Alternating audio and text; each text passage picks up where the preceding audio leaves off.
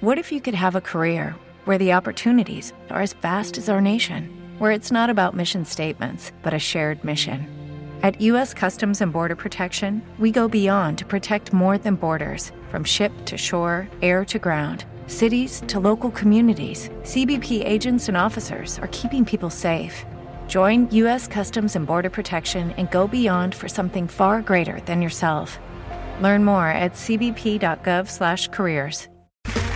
Okay, round two. Name something that's not boring. A laundry? Ooh, a book club. Computer solitaire, huh? Ah, oh, sorry, we were looking for Chumba Casino. That's right. Chumba Casino dot com has over one hundred casino-style games. Join today and play for free for your chance to redeem some serious prizes. Chumba Casino dot com. No purchase necessary. Void where prohibited by law. eighteen plus. Terms and conditions apply. See website for details. The Radical. Fundamental principles of freedom, rational self-interest, and individual rights. This is the Yaron Brook Show. All right, everybody, welcome to Yaron Brook Show on this Saturday, August nineteenth. I hope everybody's having a fantastic weekend. Thanks for joining us here on uh, the Yaron Brook Show to discuss China, all things, uh, all things China. My focus today is uh, is going to be on economics, on the the, the, the state economic, if you will, state of uh, of China. But I'm happy to answer questions about other issues, uh, foreign policy uh, related issues, U S relations with China, um, anything, anything strategic, anything that you think uh, would be interesting. Of course, the Super Chat is open for all questions, not just China-related questions, although uh, China-related questions will get priority. Um, but uh, I will be taking uh, questions on everything else. R D F, thank you. Really appreciate the support. Uh, all right. So, uh, yes, uh, use the Super Chat to ask questions on uh, wherever you want to take the show and whatever the questions you have. It has been a tough week uh, for China. It, it's for, for, for the Chinese economy, for news coming out of China in terms of Uh, its economy. It's really been a tough few months um, and arguably a tough few years for the Chinese economy. I mean, I, just this week, uh, we've seen the uh, real estate crisis in China uh, extend to uh, additional uh, real estate developers. Uh, we'll talk We'll talk about that a little bit uh, later on, but, but it, it, it seems to be much broader than just a few real estate developers um, uh, that we heard about. Everglande, that filed uh, for kind of default, defaulted on debt back two years ago, is now filed officially for bankruptcy in U S court under Chapter fifteen, which allows them to hold off paying U S creditors while they restructure the business in China and elsewhere. Uh, And uh, so, so in terms of real estate, but beyond even the, the, the developers themselves, what you're seeing is a lot of the shadow banking system. That is the uh, uh, variety of private lenders who are not part of the banking official banks. Uh, they are in trouble. Uh, they, they they they face enormous. Um, you know, they have enormous debts uh, that are basically linked to the value of real estate. Value of real estate is collapsing as these developers collapse. And as the other thing that came out this week, as real estate prices in China decline. So uh, uh, the official number is that real estate prices are going down maybe two to five percent. Uh, most estimates are projecting that real estate prices are declining. Uh, and this is uh, apartments, uh, condos. Homes in China are declining by fifteen to twenty-five percent in value. fifteen to twenty-five percent in value. Uh, so you're seeing uh, you're seeing a, a dramatic uh, decline in the value. Now, remember, uh, I mean, Americans are pretty dependent on their home and the value of their home, and it, it's a really important part of, uh, I think, people's net worth. But in China, this is the primary way of so saving. Uh, you know, Chinese, uh, the Ch- most of the Chinese public is not in the stock market. They're thankful for that. Uh, they, they, they don't have saving accounts. They, they don't have money in, in various investments. They have any real estate. And, and uh, many people have more than one apartment. Uh, you know, real estate was supposed to only go up. Remember those? Remember that in the U S? Only go up. Uh, and developers offered all kinds of cool, enticing uh, ways to invest in real estate in China without a lot of money up front. Uh, that led people to invest in projects uh, uh, all over China uh, in uh, in what ultimately became empty neighborhoods, empty cities, empty towns, uh, and that that real estate is now being slashed in terms of the value that it has. Um, it, and it's interesting that the prices are declining really, really fast, and at the same time, nobody's selling. Nobody wants to sell. I mean, somebody, some people are forced to sell, but nobody wants to sell. Because the fear is if they start selling, they don't want to recognize these losses. They don't want to acknowledge the value lost. Of course, the longer you hold on to a falling asset, the longer it can fall and, and the deeper your losses become. There is this mythology in America and I think in, in, um, in uh, China as well that real estate ultimately never declines. Long term, it's valuable.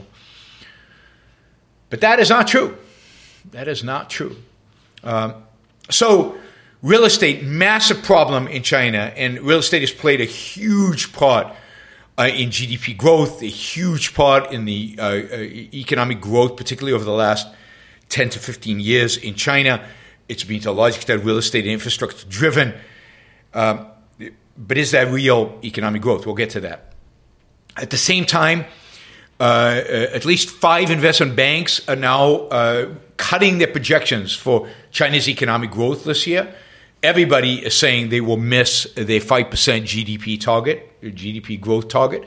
Uh, remember the days where China was growing at twelve, fifteen percent? Well, those are long gone, long gone.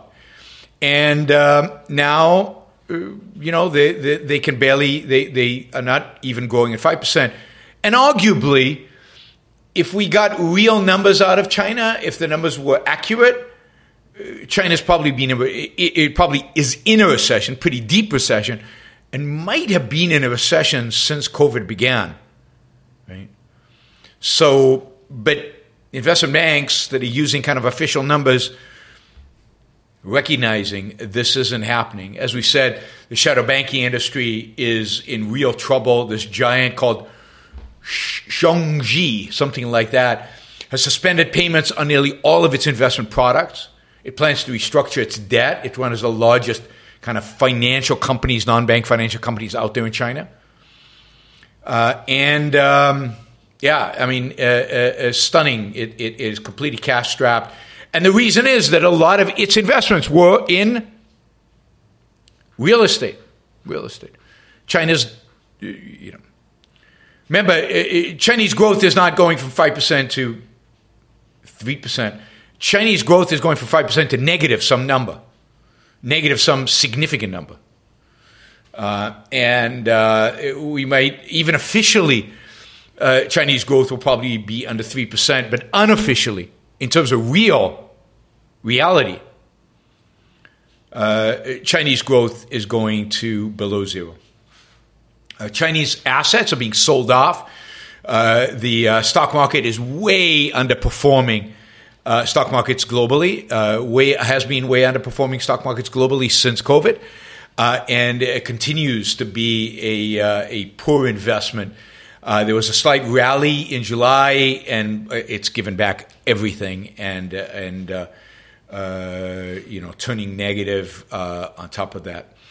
Uh, in addition to that, China's uh, China's super leveraged. I mean, people complain about the amount of leverage we have in the United States.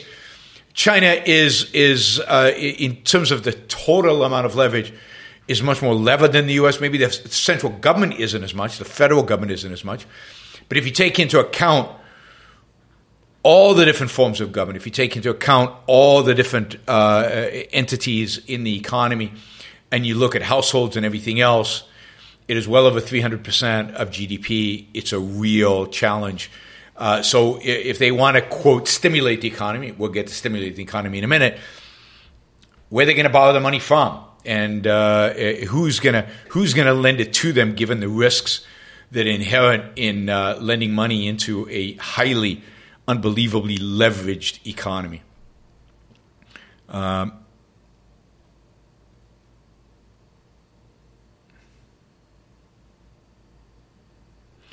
let's see. Uh, one of the things happening in real estate is that uh, this is spreading from privately owned real estate company to now government-owned, state-backed developers are also getting hit. eighteen of the thirty-eight listed state builders have reported preliminary losses for the first half. It's probably more than that. These are just preliminary. We'll see what it turns out to be. Uh, remember, most of these are government-backed, and yet they're still suffering enormously. Uh, all right, let's see. Uh, even Tencent, the uh, big technology company, the big uh, successful technology company in China, uh, is seeing uh, is seeing sales uh, not hit expectations, uh, be dramatically below expectations, and are struggling. All right, so across the board, uh, China's economy is struggling right now, and and you could say, yeah, it's just a recession. Everybody goes through a recession. We'll deal with that in a minute. So the question is, uh, there are a few questions. One is, why?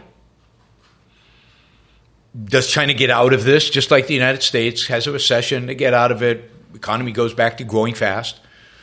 Is China just another uh, economy that can just have another recession?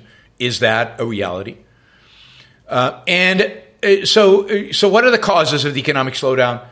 What are the prospects for China moving into the future?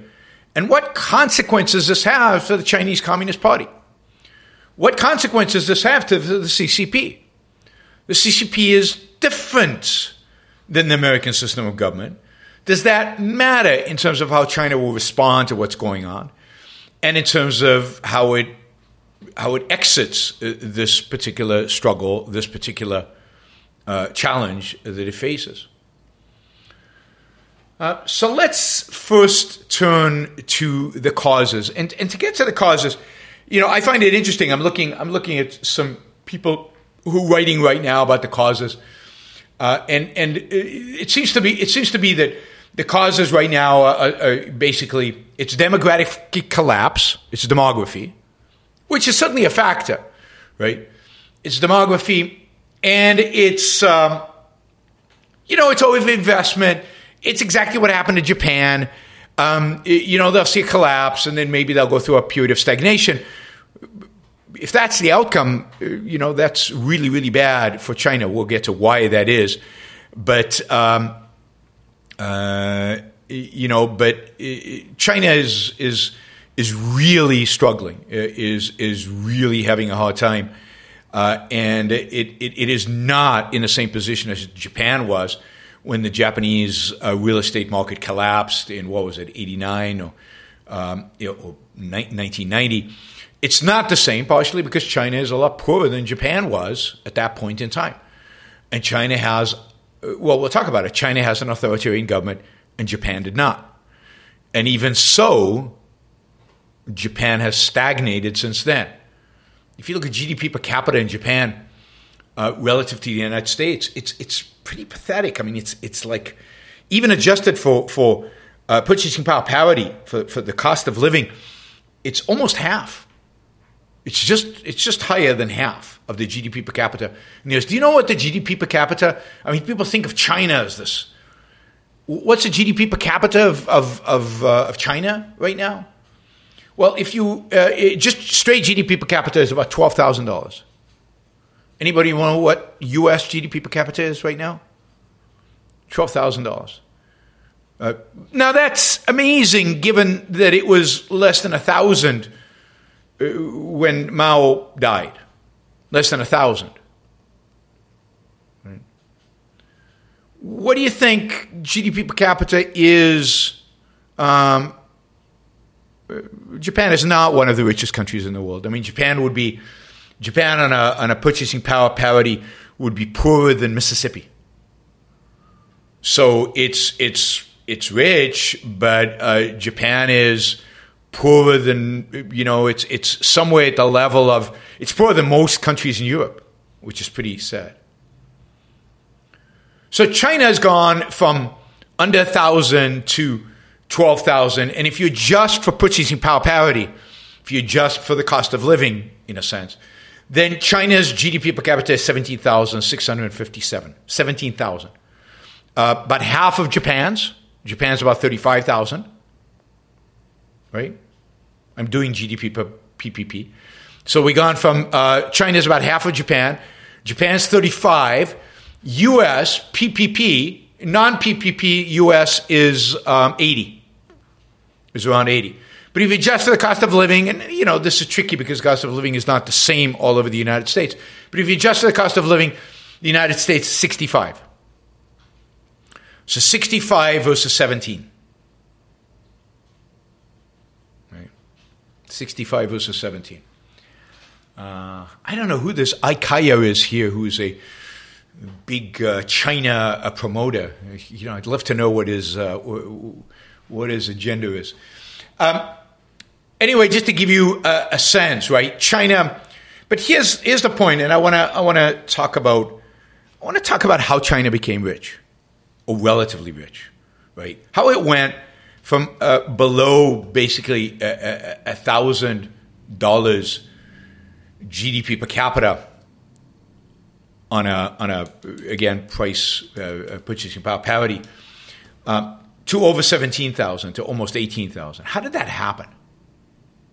What drove that?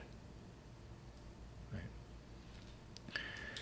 And uh, to do that, we need to understand the Chinese, what happened in China starting in nineteen seventy-eight, uh, you know, and accelerating, I think, during the uh, post uh, Tiananmen Square. Uh, and and then what happened? What what's happened over the last fifteen years? Uh, because the Chinese growth model and the Chinese um, uh, Chinese performance economically, and the cause of Chinese wealth is really super important, right? Is uh, super important to understanding what's happening right now in China. If we don't know, if we don't understand the history, if we don't understand why China became relatively wealthy, why China had the highest growth rates in human history, really.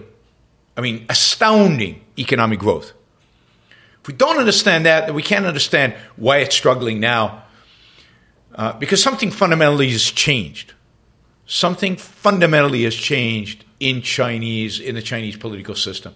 Now, maybe it's not fundamental. Maybe it's not. With the Lucky Land Slots, you can get lucky just about anywhere.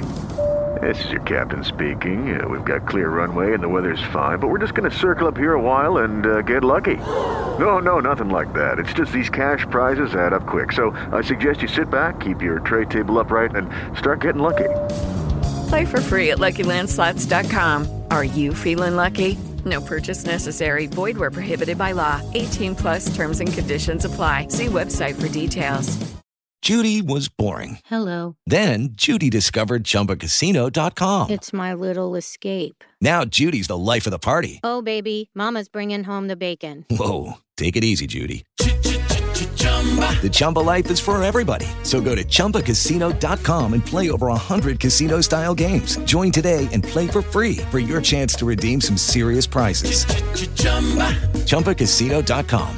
No purchase necessary. Void where prohibited by law. eighteen plus terms and conditions apply. See website for details. Not, it's not the case that uh, Chinese philosophy has changed. The, the fundamental philosophy of the Chinese government has not changed. But what's changed is the way they're applying it and, and the way they're applying it economically and, and the perspective. Xi has a very different perspective than his predecessors. Now, I am not A, a Chinese expert. I, I don't spend all my time on China, um, but I have a broad understanding of what's happening in China. So names, dates, I, I'm not going to get right. Uh, but, uh, you know, I think it's important to understand the big picture of what happened in China uh, in terms of economic growth. Obviously, nineteen seventy-eight, China was an uh, unbelievably poor country. It was one of the poorest countries in, in the world. It it had, you know, it had gone through periods of starvation. It had gone through periods of of massive famine, of, of millions and millions, tens of millions of people dying. Uh, obviously, it, it was a, a, an authoritarian state ruled by a, a brutal uh, system and a brutal dictator, Mao Zedong. And in nineteen seventy-eight, uh, you know, uh, uh, the the, uh, the the person who took over the Chinese regime, uh, it was still authoritarian. It's still authoritarian today. It was Deng Xiaoping, and and Deng Deng was um, had been a, a, a communist loyalist. He had been uh, Mao Zedong's right hand. He had been responsible for the deaths of thousands, millions, probably, of Chinese people. He had done some horrible, horrific. disaster things, but he had uh, pissed off, uh, you know, uh, Mao Zedong at some point, and he was sent out uh, as part of the Cultural Revolution uh, to, uh, you know, to the countryside to live among the peasants. And I think uh, when he was out there, he, he realized at least one thing. He realized that whatever they were doing, whatever the Chinese authorities were doing, if their goal was somehow economic success, if their goal was somehow prosperity and and and a good life for the Chinese people, or uh, uh, they were failing miserably. The countryside was poor, dirt poor. People were starving. The, the, the collective farms were not working. Nothing was working. Now, he didn't understand why it was a failure. He had no clue why it was a failure. But he was observant enough, smart enough to realize that it was a failure. He still continued to believe, to his dying breath, as far as I can tell, he still continued to believe that the Chinese people needed a centralized authority in order to run their world. He continued to realize, he, he, he continued to believe that uh, China had to be authoritarian, that it would break up, that it would go, go into civil war, that uh, the Chinese people could not survive unless they were ruled with an iron fist by an authoritarian leader. But he came to really question the fundamental ideas of communism. And by the time he came to power in nineteen seventy-eight, he was not really a communist anymore. He was a dictator, he was an authoritarian, but he was not a communist. And what he was looking for is, how do we, as the leaders, as the rulers, as the philosopher kings of China, how do we bring prosperity to the Chinese people? Because we have failed. Mao Zedong failed. And the, and, and, and some of the previous uh, uh, uh, di- din- dynasties and uh, uh, uh, uh, previous empire emperors of China failed.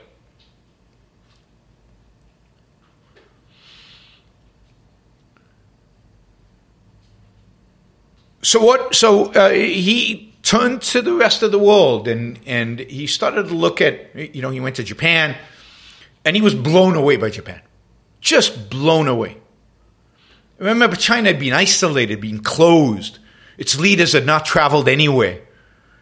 You know, you could argue why that is, and the idea of China being the center of the world.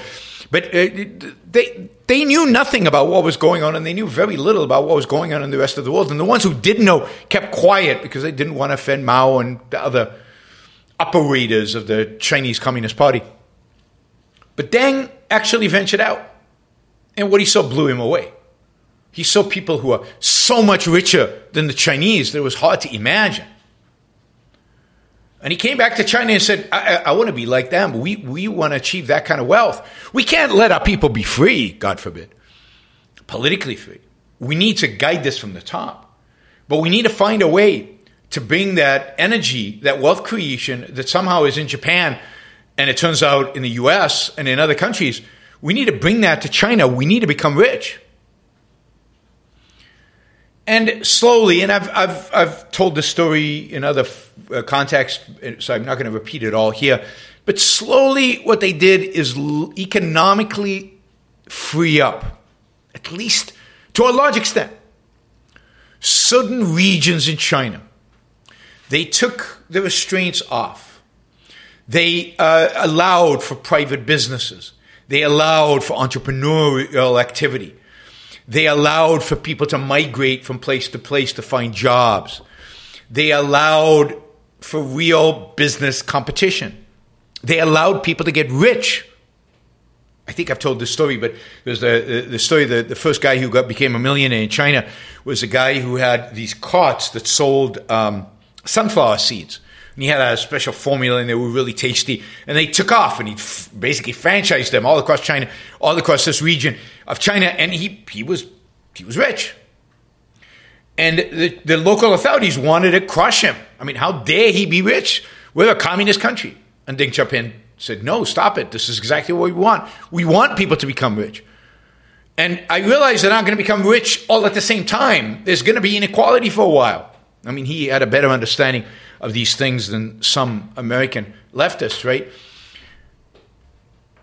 But in order for all of us to become rich, in order for China to become a rich country, we need to allow individuals to be rich. And indeed, Uh, for a while there, being rich was viewed as a virtue and encouraged and supported by the government. They'd abandoned communism completely, and they, they, they still, there's no communism in China today.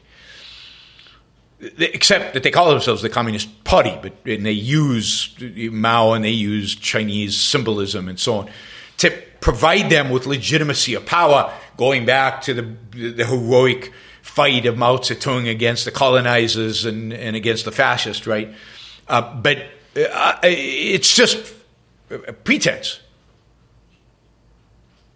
right? It's just a pretense. There's no communism in China. So, uh, you know, Deng basically started opening China up to foreign capital, to foreign investment. At the same time, he allowed Chinese entrepreneurs He allowed for Chinese entrepreneurs. He allowed people to become millionaires, billionaires ultimately. He allowed a thriving tech sector. And of course, when Deng died, this was continued by um, uh, people who followed him, the, the leaders who followed him. And generally, there was a movement for liberalizing the Chinese economy, a movement away from everything being centralized, a movement away from the state running everything, a movement towards privatization, a movement towards at least the pretense of private property, a movement towards a market economy. I mean, they have uh, stock markets in uh, in China. No communist country has stock markets. Uh, you know, they have a they have a, a, a private real estate market. I, I know a lot of countries that are not that are that are, that are not that are. It, purportedly capitalists that don't have private real estate markets. It, it, you know, China moved in the direction of more economic freedom and at the same time continued political repression. Although even there, there were periods in which the reins were loosened a little bit and a little bit more free speech was allowed, and you could run a bookstore in Shanghai that actually carried, you know, uh, uh, liberal and free market thinkers, and Ayn Rand could be published in Chinese, and even me, I could be published in Chinese and, and sold in Chinese bookstores. So there was a period there where, where even the restraints, political free speech restraints, were moderated, at least to an extent. And of course, we know what happens when you liberate an economy, when you unleash entrepreneurial energy. In particular, in a culture, a culture that values education, that values progress, that values knowledge, that values entrepreneurship, which I think historically China has always valued. If you look at Chinese minorities in countries like Malaysia, Indonesia, majorities in Singapore, Hong Kong, when they're allowed to be free, this is a culture that supports massive amounts of progress, innovation, and achievement.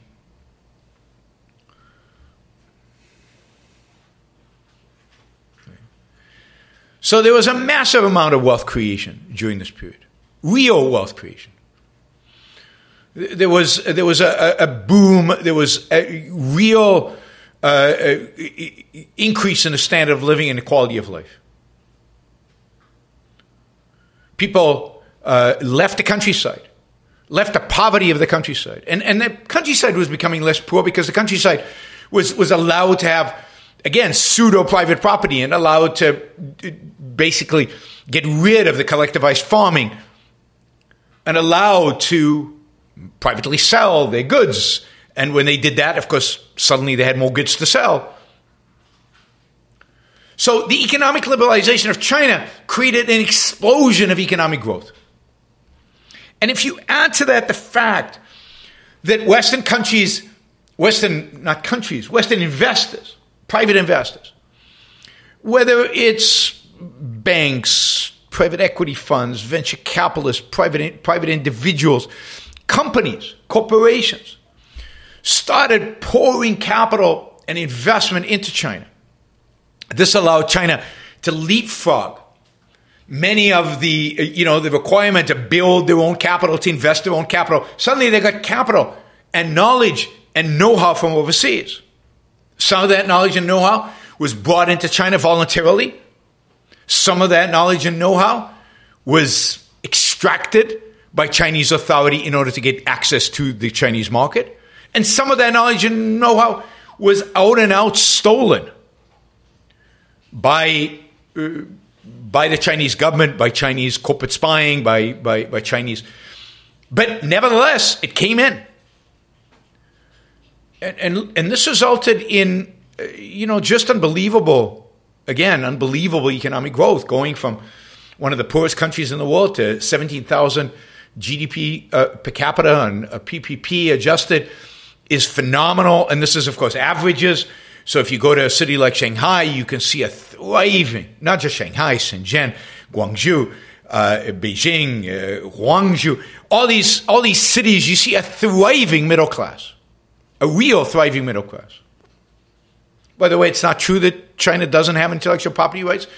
It has a legal system that is very strongly defends intellectual property rights within China. It just doesn't have any respect for other people's intellectual property rights. But if you, uh, Adam Ossoff, an objectivist, law professor, an expert on intellectual property rights, was actually invited to China to help them craft laws in China to protect intellectual property rights. Now, they don't apply them consistently, as you know, because they're an authoritarian regime. They that's how authoritarian regimes function, right? But they have the infrastructure. They arguably, you could argue, they have better laws on the books protecting intellectual property rights than the United States does, because they had some of the world's best experts come and write them for them, uh, people who had learned from uh, the experience of the United States and Europe and other countries in terms of uh, writing these laws, and they're relatively new. Now, all of that happened between nineteen seventy-eight and uh, and twenty twelve or twenty fourteen, or really till the financial, the great financial crisis, really till, I mean, I, I'd say the real key marker for China is two thousand eight. And of course, you had some difficult periods through there. I mean, the horror and the horrific, uh, uh, you know, uh, what happened in Tiananmen Square, right? And, and the murder of, of tens of thousands of their own people, of young people, of people demonstrating just because they wanted more freedom. And and Deng Xiaoping, in spite of being the great liberator from the perspective of economic liberty, Deng Xiaoping ordered the tanks into the streets and ordered the slaughter of his own people, his own young people.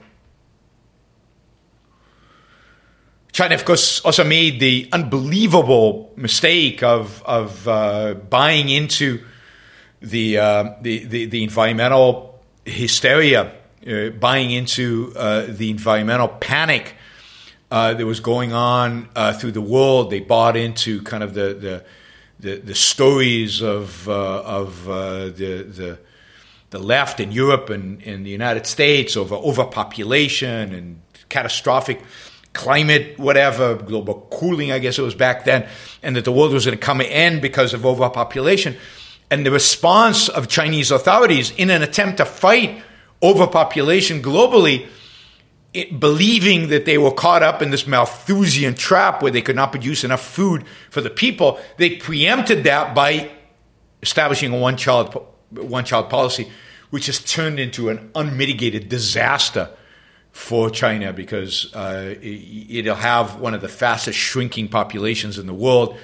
It's had a, a very low birth rate for a long, long time because it was imposed by law. And now that the law's gone, everybody's already used to that low birth, birth rate. So couples are not, even though they're incentivized to, they're not having more children than one child. It's also very expensive to live in China and to raise children in China. So,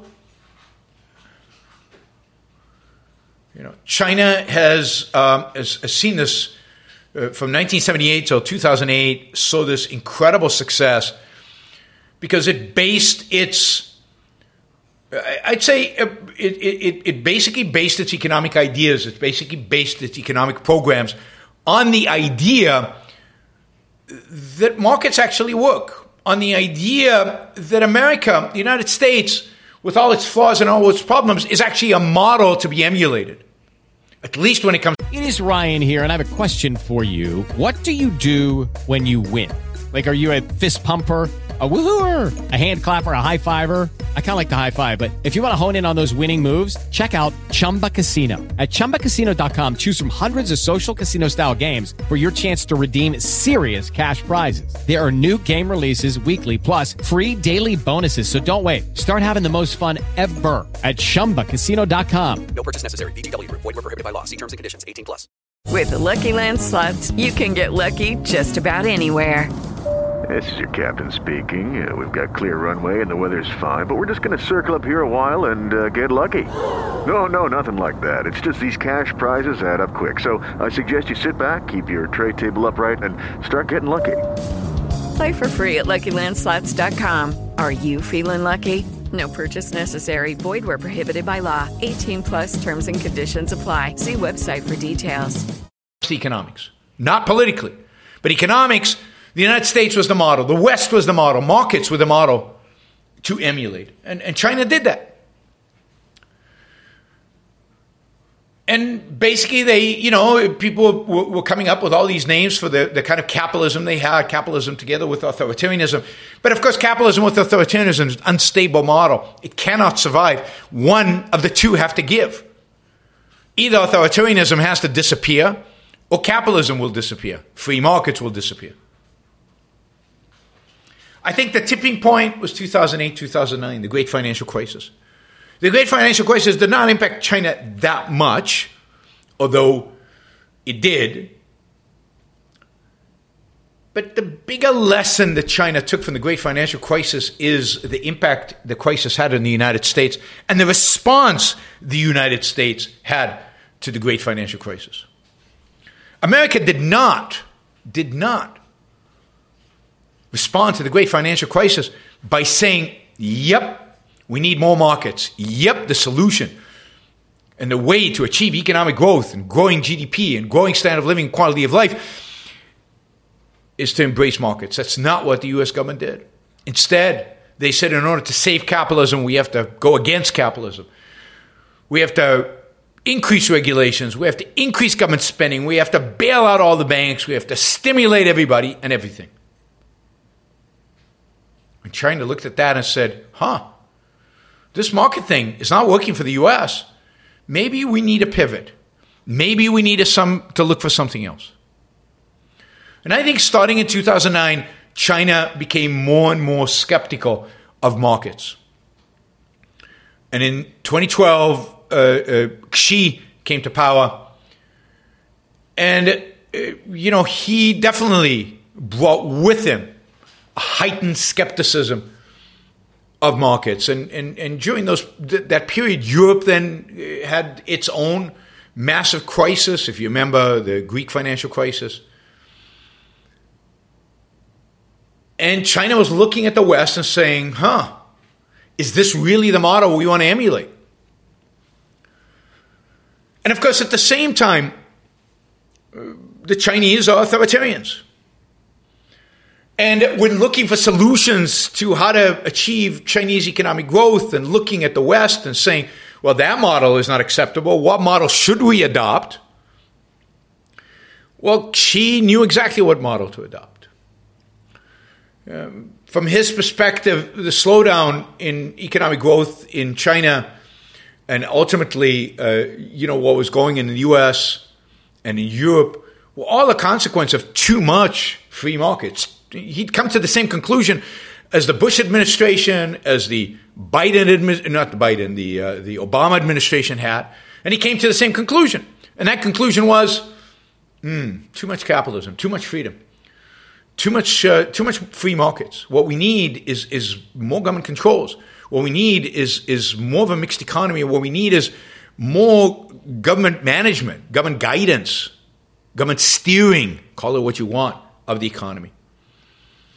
And really, it didn't happen fast because I think Xi, particularly in his first term, was still feeling it out, the levers of power in which he could pull and which you're not. Also, he had a, he had a, you know, the Chinese Communist Party functions in very complex ways. The supreme, the leader of the party doesn't have complete control.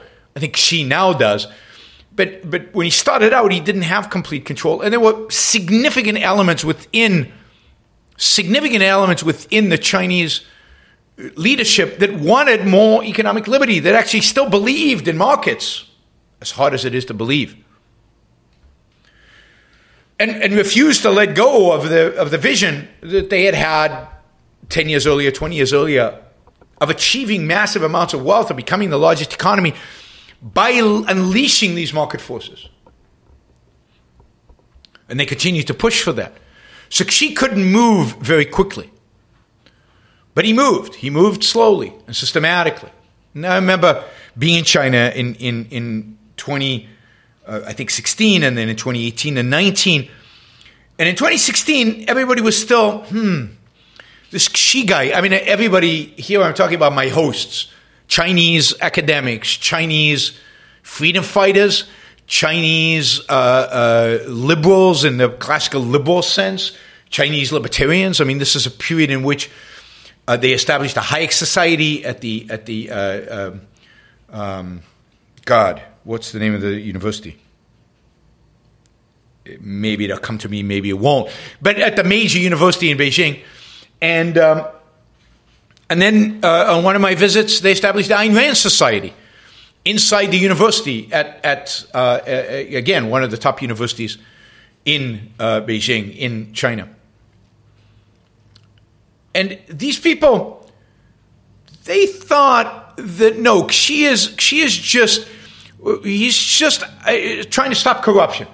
He's just trying to clean shop. He really is a believer. He's a believer in freedom, in, in, in markets at least. And he won't do anything. By twenty eighteen, certainly by twenty nineteen, their opinion had changed completely. He was not only clamping down on economic liberty, on economic freedom, he was clamping down on whatever political freedom was allowed, whatever free speech was available. He was shutting down free market think tanks. He was shutting down the clubs at the universities. He was not allowing me to speak at the university.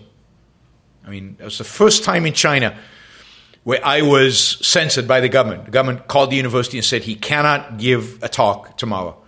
You can do it at a. It wasn't. It wasn't Tsinghua University. No, um, he cannot. Um, he can speak at a hotel. He can speak at some private venue, but he can't speak at a university. And by the way, professors are not allowed to go and listen to his talk. Neither are students. So we had to res- reschedule the talk to do at a uh, at, at a um, uh, at a hotel. Professors, some professors did show up. Students did not. Um, and it was the first time, first time I felt, hmm. I knew I, I, I knew we'd been watched. That was obvious from my first visit. Um, uh, not my first visit, from my second visit to China in two thousand seven. It was either seven or eight. Uh, when uh, when uh, uh, Atlas Shrugged was published in, in Chinese. But uh, we were being watched, but we were not being stopped.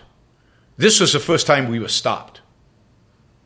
And, of course, later on when I tried to go to China, I was told, yeah, don't come. No point, don't come.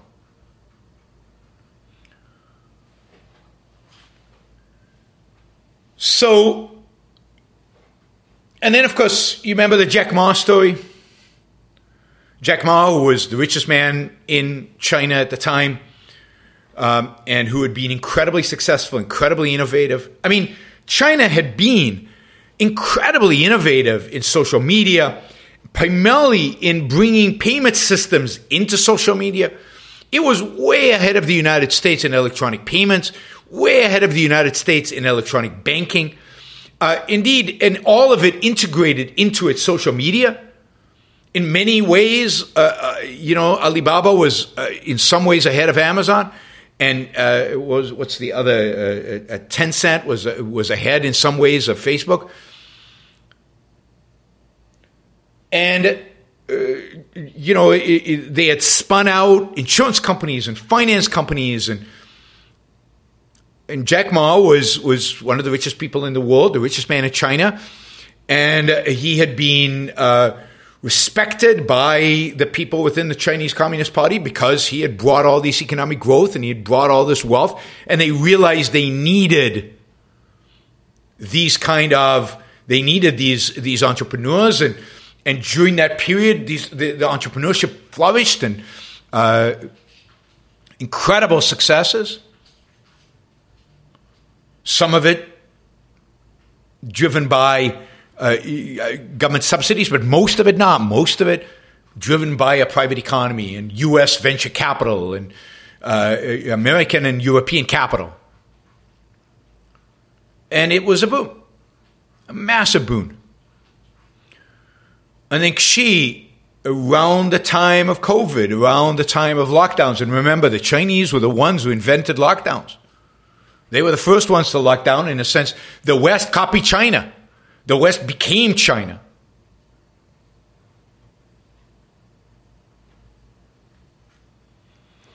And during that period, Jack Ma, at a conference, dared to criticize the Chinese central bank, criticize Chinese financial regulations, said something like, if you want continued economic growth, if you want continued economic success, lay off.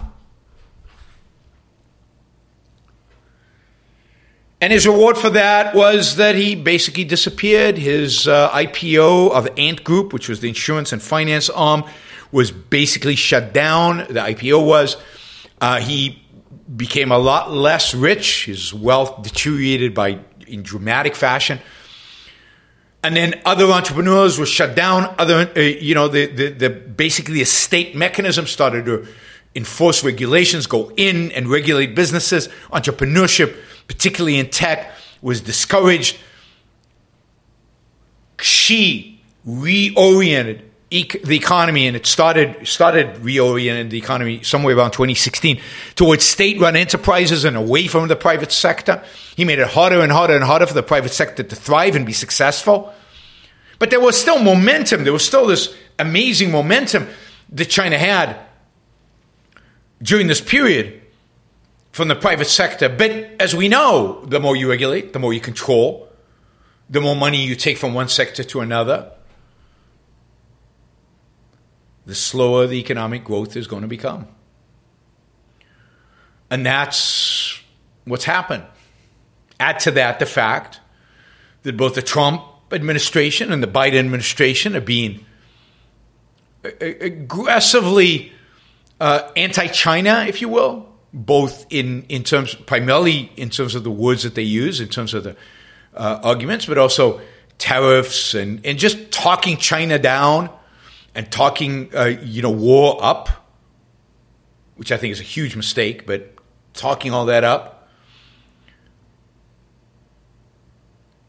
is, um, has led to uh, real decoupling. Uh, American companies moving facilities out of China. I, some of that was already happening because of labor costs, but some of it is clearly a result of the last two administrations' antagonism towards China, moving production to India, to Vietnam, to other places. Venture capital stopped investing in China. Sequoia Capital just spun off their Chinese venture capital arm, and American money is no longer going to flow into China. American investors have withdrawn from China. Some of that, rational economic calculation because of what Xi was doing. Some of it, though, geopolitical, I think, errors by the U S government that has led to a fleeing of capital uh, from China. And and this decoupling, which I don't think ultimately serves American interests. Um, so this is this is kind of where we are. And so if you look at the Chinese economy, oh, one other thing I want to say. During this period, I'd say primarily over the last ten years, you know, uh, the, the Chinese government was under these heavy pressure to achieve Uh, significant economic growth, to achieve particular numbers in terms of growth. Um, and one of the ways in which this was achieved is that the, the, the, the Chinese government gave the regional governments targets for, for, for their growth. And a lot of these regional go- governments, what they did was they borrowed huge amounts of money and poured it into real estate construction. They understood that the way G D P is measured, if you spend money on construction, whether that construction is ultimately used or not, it increases G D P. So if your G D P target is X and you achieve it, you don't care if the real estate ultimately is used or not, if the road to nowhere is actually used or not, if the fast train that almost nobody uses is actually used or not. What you care is that the money was spent and G D P went up. So huge amounts of money went into real estate in order to drive, artificially drive up G D P. What you're seeing right now is the collapse of that ridiculous idea, because you had to borrow. Ultimately, uh, you know, local governments borrowed, real estate companies borrowed, everybody, the, the, the people who bought the condo, the apartments borrowed, everybody was borrowing. Ultimately, somebody has to pay. There has to be some production. There has to be some wealth creation in order to pay back the debts. But so much of this construction was um, was non-productive construction, that there was no source of revenue to pay the debts.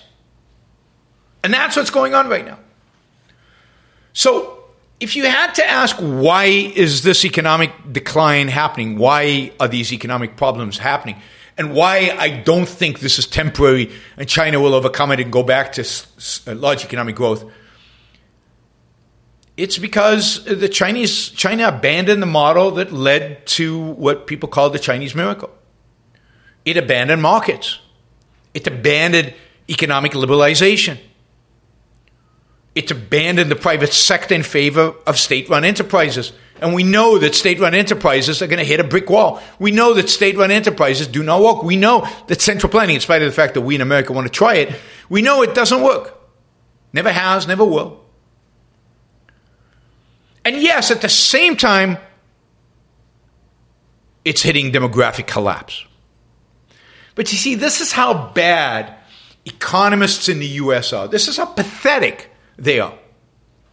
Because today, it's sexy and popular and in to believe in central planning and industrial policy.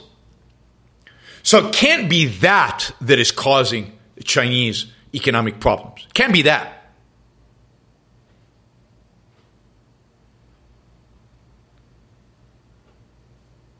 So what is it? Well, it's demography. It's um, not enough stimulus from the government. Judy was boring. Hello. Then Judy discovered Chumba Casino dot com. It's my little escape. Now Judy's the life of the party. Oh, baby, mama's bringing home the bacon. Whoa, take it easy, Judy.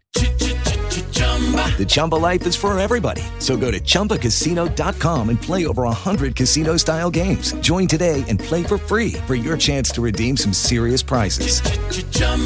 Chumba Casino dot com. No purchase necessary. Void where prohibited by law. eighteen plus terms and conditions apply. See website for details. Hello, it is Ryan, and we could all use an extra bright spot in our day, couldn't we? Just to make up for things like sitting in traffic, doing the dishes, counting your steps, you know, all the mundane stuff. That is why I'm such a big fan of Chumba Casino. Chumba Casino has all your favorite social casino-style games that you can play for free anytime, anywhere with daily bonuses. That should brighten your day a little. Actually, a lot. So sign up now at Chumba Casino dot com. That's Chumba Casino dot com. No purchase necessary. V G W Group. Void where prohibited by law. See terms and conditions. eighteen plus. Um, it's, you know, just exactly what happened in Japan. back then. It's all kind of economic macro kind of fidgeting numbers thingies. Uh, you know, it's a it's an export-driven economy, and countries around the world don't want to buy their exports anymore. But the reality is that what China is facing is the culmination of ten years of it slowly but systematically moving away from what led to its success, which is more government intervention, more government controls, and at the same time, no political liberty and no political freedom. So what you're seeing right now is in spite of this demographic collapse, in spite of demographic collapse, what you're seeing is a population of young people at the prime, well, not the prime, but at the beginning of their work careers, not working. I mean, you think that the United States has a problem with young people sitting in their mother, in their parents' basement playing video games. It is a fraction of the problem the Chinese have. They have over twenty percent youth unemployment, over twenty percent. It is so high, and it is so depressing that they just decided this month to stop reporting youth unemployment. That should give you a sense. And it's not just youth unemployment. There's a cultural malaise in China, particularly among young, young people. A cultural malaise that suggests we don't want to work hard. We've had it. We work hard, we get nowhere. Cost of living just goes up, and we're, we're, we're achieving nothing. I think it's called the lie down movement. I'm just going to lie down. I'm not going to work. Whatever happens, happens. I'd rather be poor than, than, than work long hours. So young people don't have jobs. The ones who do have jobs are unhappy. And this is the real brewing problem within China, is to the extent that these young people at some point decide that they've had it. To the extent that at some point they decide that maybe it's the regime's fault. We saw an inkling of it in those protests at the beginning of this year, the blank white cards, where they were protesting the zero COVID restrictions. Imagine if China goes into recession and even more people unemployed, and people see their prospects for the future gone. And this is the real risk for the Chinese Communist Party. That is, when the Chinese lose hope in a in a in a future with more riches, after forty years of being used to economic growth and economic success, and more and more people moving into the cities, and more and more people rising from poverty into middle class, what happens then? And do we see another Tiananmen Square? And will the soldiers shoot their own people again? And will it just be crushed all at once? You could see real political unrest in China if the economic stagnation, if economic stagnation sets in and continues.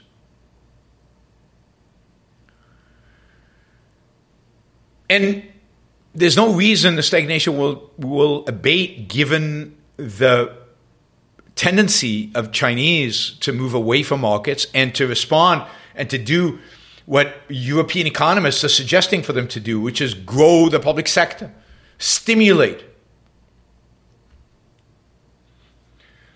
I mean, right now, what's happening is, I didn't mention this early, is that the, the currency is is uh, is plummeting versus the dollar. That dollar, you remember the dollar that was going to implode and the BRICS were going to take over? Well, right now the yuan is collapsing vis-a-vis the dollar. It's at its lowest rate, I think, in twenty or twenty-five years. Just like the ruble is collapsing. I, I'm not sure about the Brazilian, South African, and what is the other, and Indian currencies, but they're not, I, I can't believe that any of them are doing particularly well against the dollar, and and and certainly uh, South African and and, and uh, Brazilian, their economies are not exactly thriving. Brazil is doing better, but uh, but but uh, South Africa not at all. So this is not currency manipulation. The, the, the Chinese government is trying to hold the currency up. They're trying to buy as many yuan. They're trying to do the exact opposite, and the market is driving it down. Indeed, the whole idea of currency manipulation with regard to the yuan, with regard to Chinese currency, has been a, a political talking point by Washington, D C, n- nobodies forever. And they've all been wrong, and I've been saying they've been wrong for twenty years now. The yuan, if anything, has always been overpriced. Yep, the dollar's going to collapse. I've been hearing that since nineteen eighty. Any minute now, any day, the dollar's going to collapse. A J, come back in ten years and tell me about the dollar collapsing any day now. Problem with the dollar collapsing is there's nothing else that's better than the dollar. It collapses versus what? I've talked about this. I did a whole show on the dollar. Versus what? I agree. Fiat currency is is really, really bad. But what alternative is there right now? I mean, that is acceptable politically. I'd love to see gold become money. But gold is not becoming money anytime soon. And every other currency in the world is worse than the dollar. Dollar might be bad. Every other currency is worse, particularly the yuan. So yuan is collapsing right now vis-a-vis the dollar. But that, of course, I know it's Peter Schiff's thesis, but it's been Peter Schiff's thesis for over twenty years. I've been hearing the same thesis for twenty years, and it just hasn't happened. At some point, you have to say, maybe Peter's wrong. I, I hate to say it. I like Peter Schiff a lot, but maybe Peter's wrong. He was wrong in two thousand seven and eight. He's been wrong the last couple of years. Dollar still hasn't collapsed. You're certainly wrong in two thousand eight, seven, eight, nine, when I was on T V together with Peter Schiff, and he was saying gold is going to the stratospheres. thirty thousand on T V sitting next to me, and I was going, I don't think so. Turns out I was right. He was wrong. But, you know, again, it doesn't mean he won't be right in the future, but it doesn't look like he's right right now. So, I, I you know, if you're betting on the dollar collapsing, good luck to you. I wouldn't be placing that bet. But one of the things that a lower, cheaper currency does is it makes your goods more affordable overseas. So you can expect to see an uptick in exports, even though up until last month, exports in China were plummeting and imports were plummeting. Both were plummeting. Of course, they're related. Right? They're related. If you export less, you have fewer dollars to do the imports with. Balance of payments, right? And uh,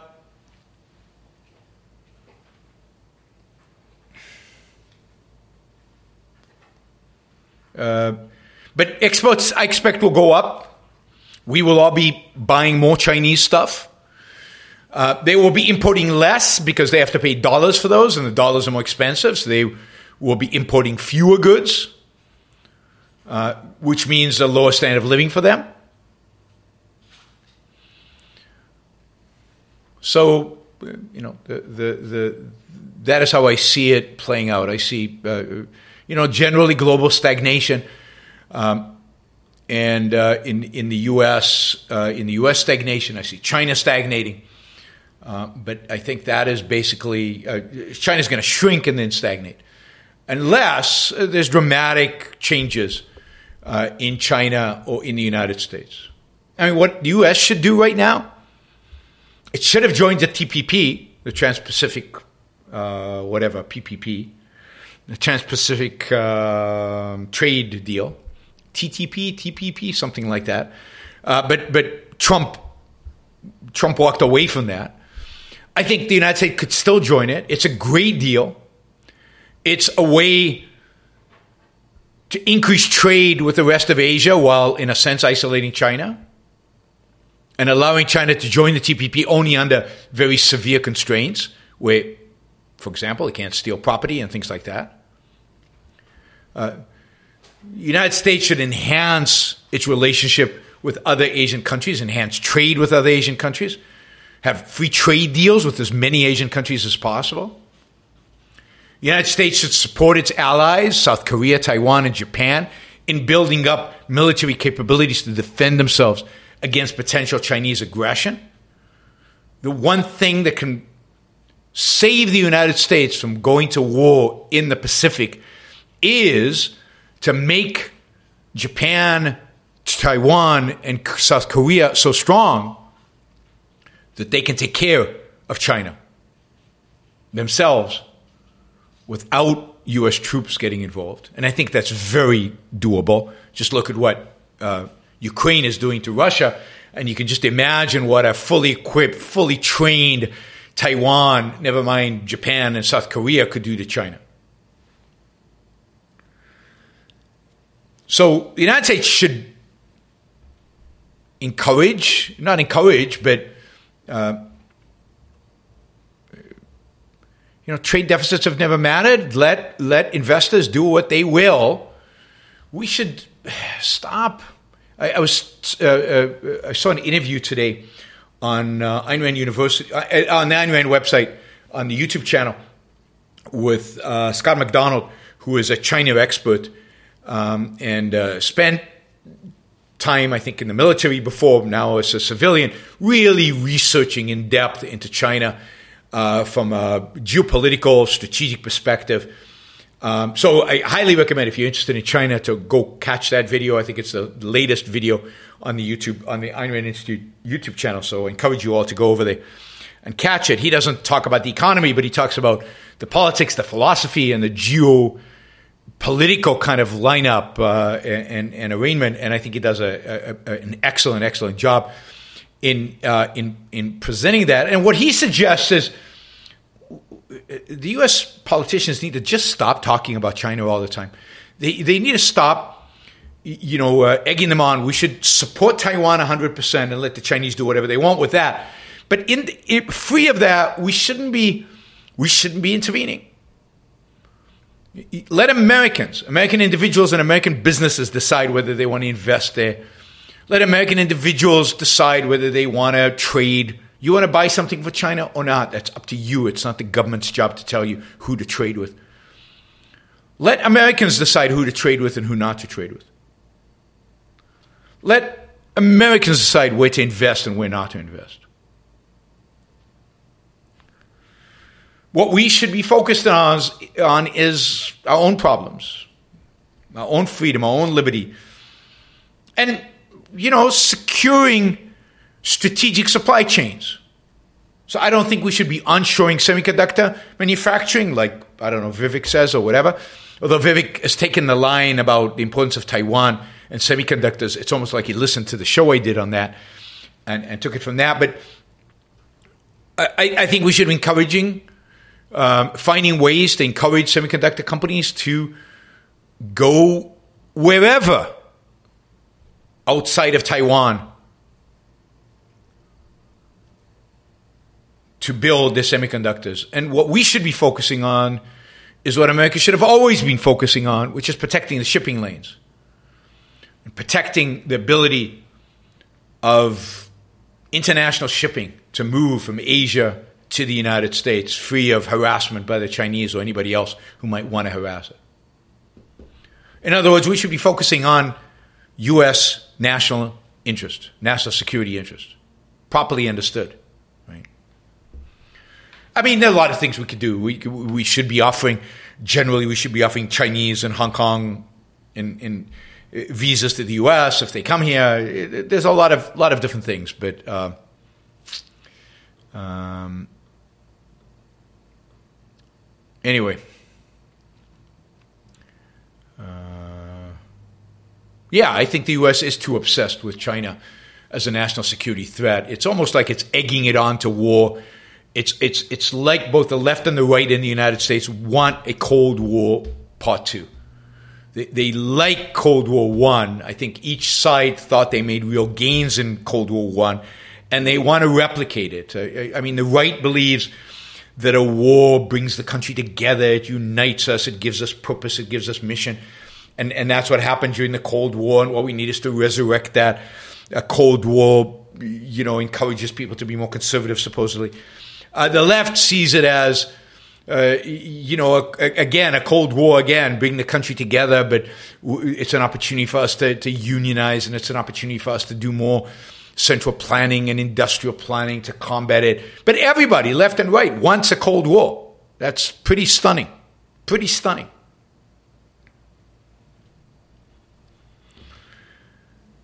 All right.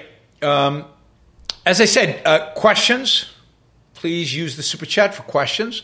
We're way behind on our goal again today. Yesterday we didn't make it, so it would be great if we could make it today.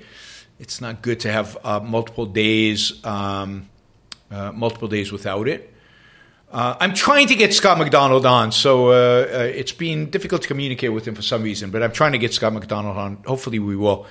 Uh, I'll remind my assistant to try him again and get him on, because he was he was very good on the Ayn Rand. I mean, he has been for years now very good on China, um, and it would be a great conversation to have him on um, in terms of that. I mean, uh, one of the things that's uh, interesting that Scott says is, he doesn't believe China has uh, has the capacity to take Taiwan. He thinks it would be too costly, it, too devastating for them. Uh, uh, Taiwan is too well prepared. Uh, of course, Taiwan could be much better prepared, and, and he thinks that's the entire national security focus in the Pacific, or not the entire, a big chunk of the national security focus in the Pacific should be on getting Taiwan prepared, on giving it the resources, the weapons, the training, uh, and the resources to be prepared. And the more Taiwan is prepared, the more costly it is for China to, to, to try an invasion, the less likely an invasion is. And of course, again, I think you... Hey guys, it is Ryan. I'm not sure if you know this about me, but I'm a bit of a fun fanatic when I can. I like to work, but I like fun too. It's a thing. And now the truth is out there. I can tell you about my favorite place to have fun: Chumba Casino. They have hundreds of social casino style games to choose from, with new games released each week. You can play for free anytime, anywhere, and each day brings a new chance to collect daily bonuses. So join me in the fun. Sign up now at chumba casino dot com. No purchase necessary. V G W. Void where prohibited by law. See terms and conditions. eighteen plus. Ukraine is serving an important purpose here in showing the Chinese how hard it is. So, uh, and, and I think the same thing should be true in terms of preparing the South Koreans and the Japanese. And the South Korean and Japanese might have a much stronger national interest in supporting the Taiwan than even the United States has, because they're right there. Just like Europe has a much stronger incentive in supporting uh, Ukraine than the United States has. Now, I think us giving weapons to Ukraine makes a huge amount of sense. I think us giving weapons, uh, you know, selling weapons to Taiwan makes a huge amount of sense uh, now and, and if a war starts. Uh, I, you know, I, I think as long as T S M C is in Taiwan and we're so dependent on it, we might have to defend Taiwan. Um, uh, again, Scott doesn't think so. Scott um, uh, um, uh, McDonald doesn't think so. But um, but even but you know, no matter uh, the ideal would be that we don't have to defend Taiwan. The ideal would be that we never have to defend Taiwan. All right. All right. Um, and that Taiwan can defend itself. So China's in trouble. Demographic collapse, um, uh, unhappiness among the people, economic, real ch- economic challenges, not not just small economic challenges, but real significant economic channels. A lot of the a lot of the central planning along the industrial policy is blowing up in their face in some regard. You know, they, they, they, there's while they've invested heavily in E Vs. And they might become the dominant player in the world in E Vs, in electric vehicles. It's cost them a fortune, a fortune, which is, again, is, is a cost of economic growth. Uh, that is, you might get economic growth in the short run because the industry is taking off, but the industry is inefficient, it's unproductive, it's it's and it's destroying capital and it's destroying wealth, and that leads to stagnation long term. So. Uh, indu- industrial policy often looks in the short run as being a huge success. Looks, uh, you know, if you look at China and you see the uh, uh, solar panels and uh, uh, they, they dominate batteries and electric vehicles, it looks like, wow, what a huge success. It's not an accident that these industries are peaking or, or, or achieving this massive success just as the rest of the economy is shrinking, because it's been a massive misallocation of capital. A massive misallocation of capital. There's a story, I think it's in the Wall Street Journal. Where is it? Oh, I closed it. But there's a story, I think it was in the Wall Street Journal, about, um, oh no, here it is, in Bloomberg, about millions of E Vs, of electric vehicles, abandoned uh, and, and are piling up in cities. Massive quantities of these cars, uh, uh, you know, A, because they keep churning them out because they're heavily subsidized. So they keep churning them out, new models, new models, new models. And and they have, the old ones have no value given how cheap the new models are. So people just abandon them and go get a new model. And, and then um, you've had a, a number of collapsed uh, ride-sharing companies that were using these cars, and they were abandoned. So there are millions of these cars spewed all over the the, the cities and uh, you know in in, uh, in in these massive lots. There's some pictures here of just these massive lots of falling apart E Vs, and, and what are you going to do with them? The batteries are useless. You can't recycle the batteries because the batteries don't have the capacity of new E Vs. You can maybe recycle the steel, but but what are you, what are you going to do with all this massive? They don't know what to do with them. They're just sitting there, hundreds of them, right? Um, and it, it, you know, so collapse of ride sharing and just the churning of these cars because they're so cheap, because they're so heavily subsidized. So the economic models, the, the market is not playing uh, playing a role here. Supply and demand is not playing a role here.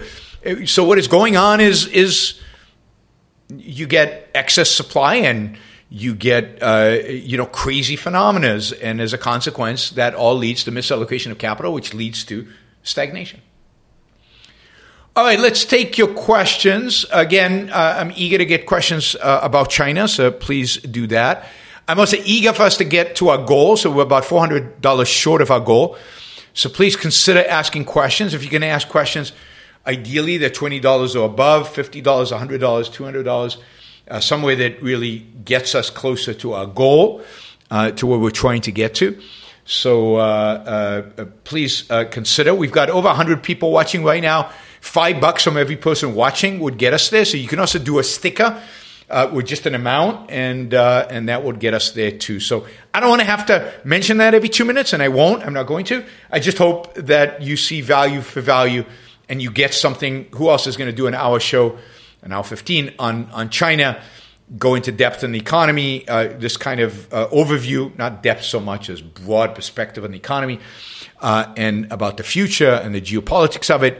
So uh, please consider supporting what I do. All right. Uh, let's see. That's off topic. That's off topic. Uh, t- t- t- that's kind of off topic. That's off topic. Uh, let's see. A, a few of these that are on China. Alex says, um, is China worth going on, to on vacation? Or do you recommend against that? Why? I've been really enjoying the news roundups and shows on the dollar. Great. I'm I'm really happy you've enjoyed them. Uh, thank you. Um, you know, I think China's an amazing place to go on vacation, right? It, it's it's it's got some of the most beautiful scenery in the world. Uh, a lot of it is places that Americans have never been to and don't know. Uh, the Chinese themselves, at least last time I was there, and every time I was there, uh, incredibly friendly to Americans. They like Americans a lot, uh, and and, uh, uh, and and they're incredibly friendly. They, you you have to be able to deal with the fact that they won't understand you. You have to be able to deal with the fact that you, you're going to struggle to get around and and uh, and stuff like that. Uh, you know, transportation is not that easy. Um, getting people to understand English is not that easy. The, you know, everything about. about being a tourist in China is going to be harder than Europe um, or even Japan, because they just don't have the tourist infrastructure in many of these places. So you're going to spend, you, you need to spend money on guides, you need to spend money on on somebody who can really show you around, translate, and, and be with you. So uh, yeah, so you, you're not just meandering and getting lost. But it is amazing, the, the scenery, uh, whether you go up to the Yellow Mountains or whether you go to uh, Guilin. So I've been a tourist all over China, and I've loved it and, and really, really enjoyed it. and benefited enormously from it. So um, yeah, I, I definitely, I definitely encourage you, uh, encourage you to do that. If if you can, uh, you know, it's going to cost you a little bit in terms of primarily in terms of um, having a guide and and uh, you know private guides uh, and, and drivers and things like that. It does. It's not expensive, but it it does add up. So, uh, but yeah, I, I mean, go out into the countryside. I, I mean, definitely go to Be- definitely go to Shanghai. Definitely, definitely, definitely do not miss Shanghai. Shanghai is w- maybe the most spectacular in terms of skyscrapers and all of that. Maybe the most spectacular city in the world. It's just stunning, stunning, stunning, stunning. So I've been going to. I, I, I, first time I was in China was two thousand five, and then I was there in two thousand eight, and then I was there in I think twelve, sixteen, eighteen, nineteen, it, during that period even more. And yeah, I I, I loved it. And, and on at least, let's see, one, I think t- twice, I combined the trip with touristy stuff. And uh, yeah, the touristy stuff was definitely worth it and, and highly enjoyable. Uh, Ka- okay, so a few people have given money. Thank you, Catherine.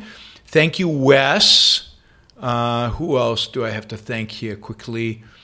Uh, da, da, da, da, da. Thank you, John. Thank you, another John, John Parker, John Bales.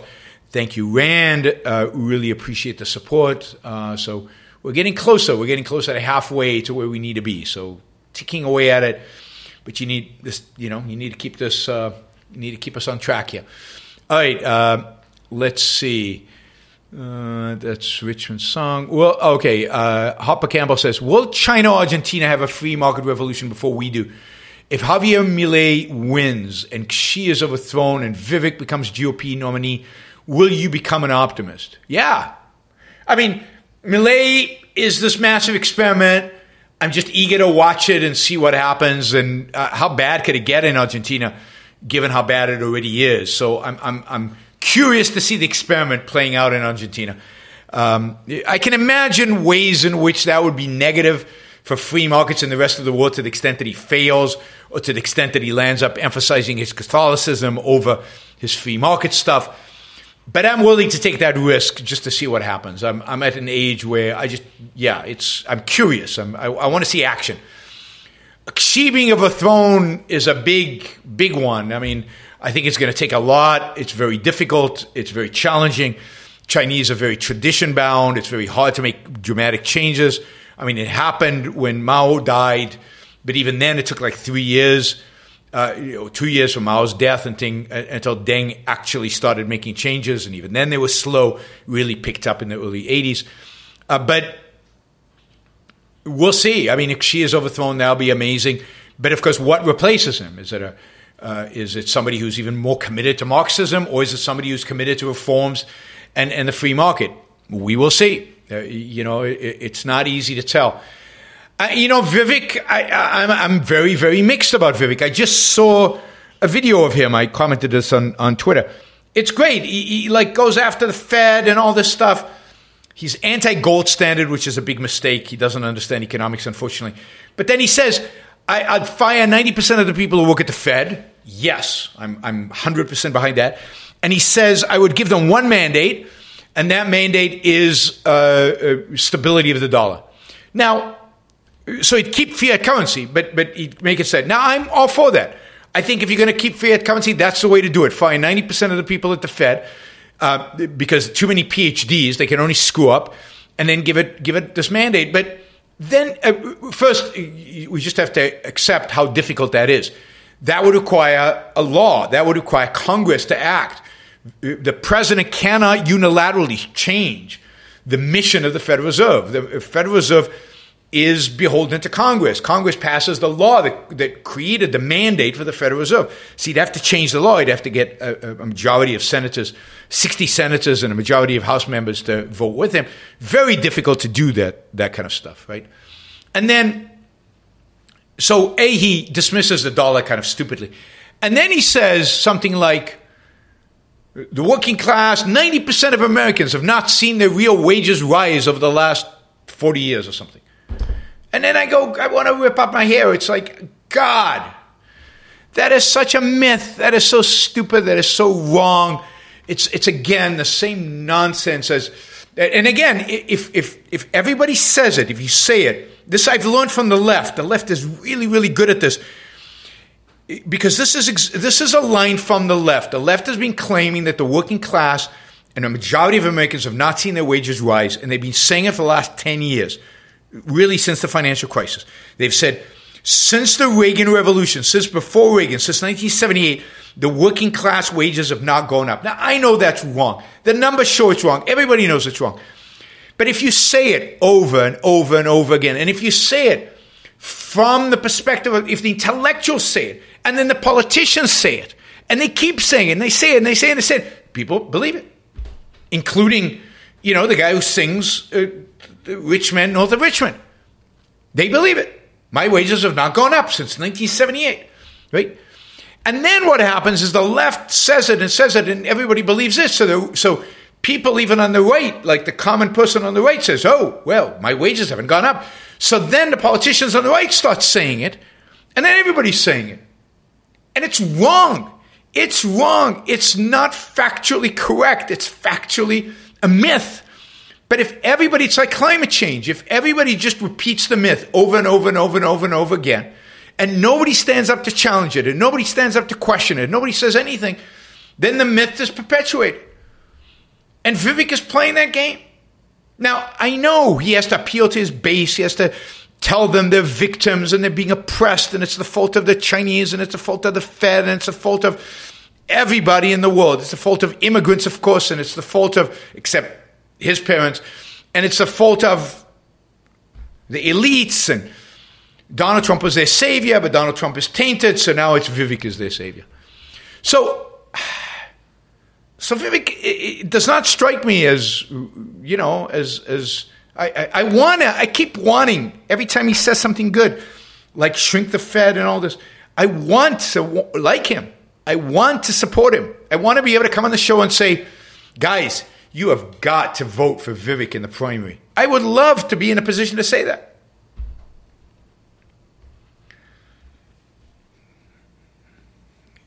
And I'm not, it's not like I'm some perfectionist who wants a candidate who is one hundred percent aligned. I'm willing to accept that he's going to say what he says about God. I'm willing to accept a lot of the bullshit he says.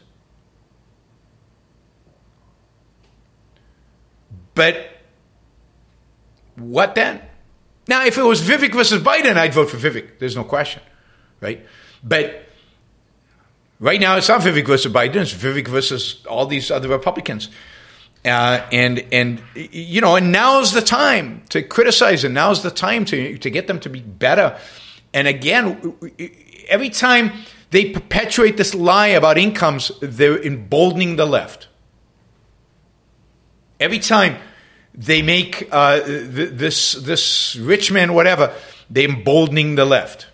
They, or at least they're emboldening not the left, they're emboldening leftist economic policies. And that's just stupid.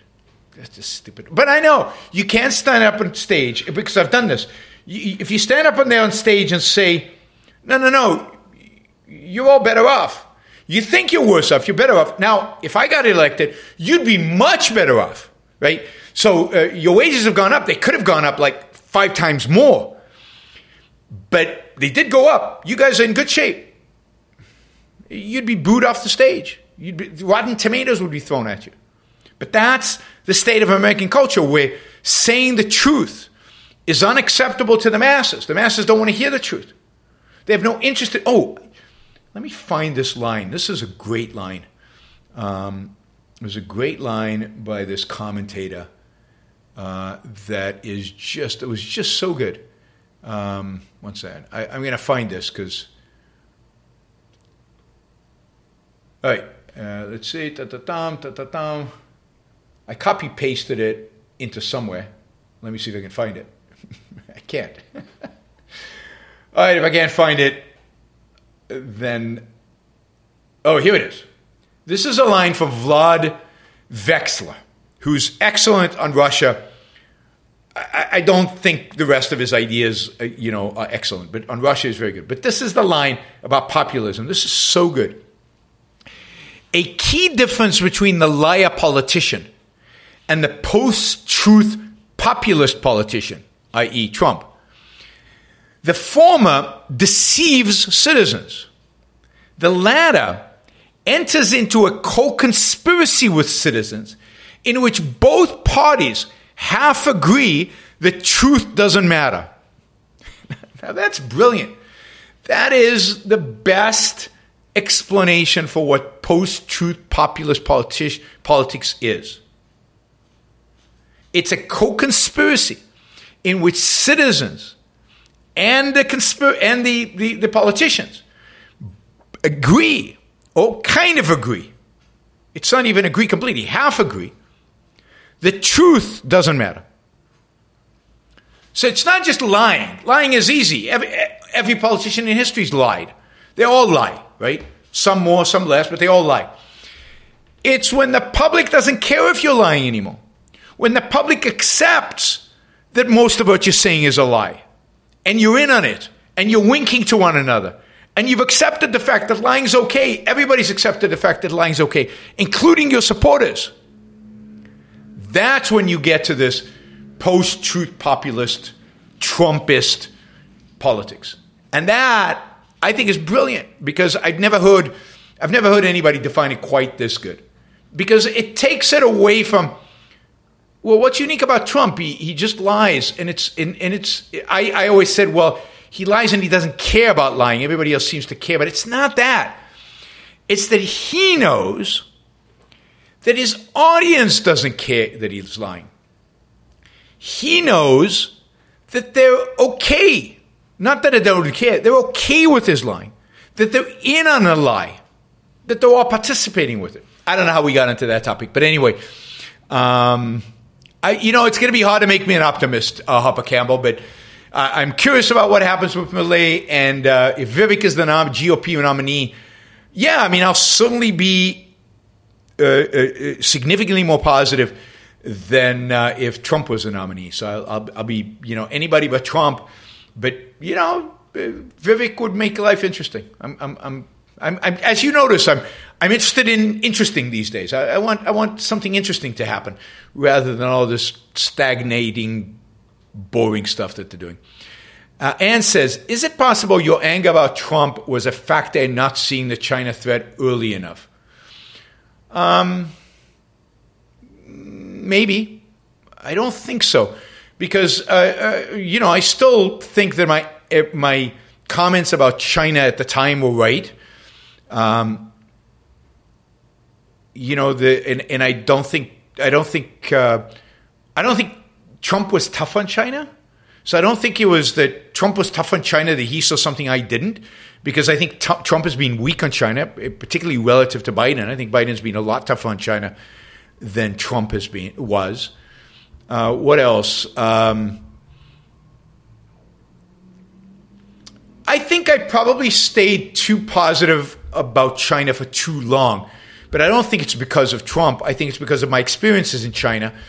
And and I, I just it just I, I, I had a what do you, what do you call it a an, a, a first-handed bias, um, and it wasn't until I went there in, in twenty eighteen, I think it was twenty eighteen or early twenty nineteen, and when it was clear that yeah it was everything was being clamped down, it was over, and then I shifted. But nothing Trump did about China was right. I mean, maybe with the exception of, of some of the military uh, stuff. Nothing he did about China was right. The tariffs were wrong.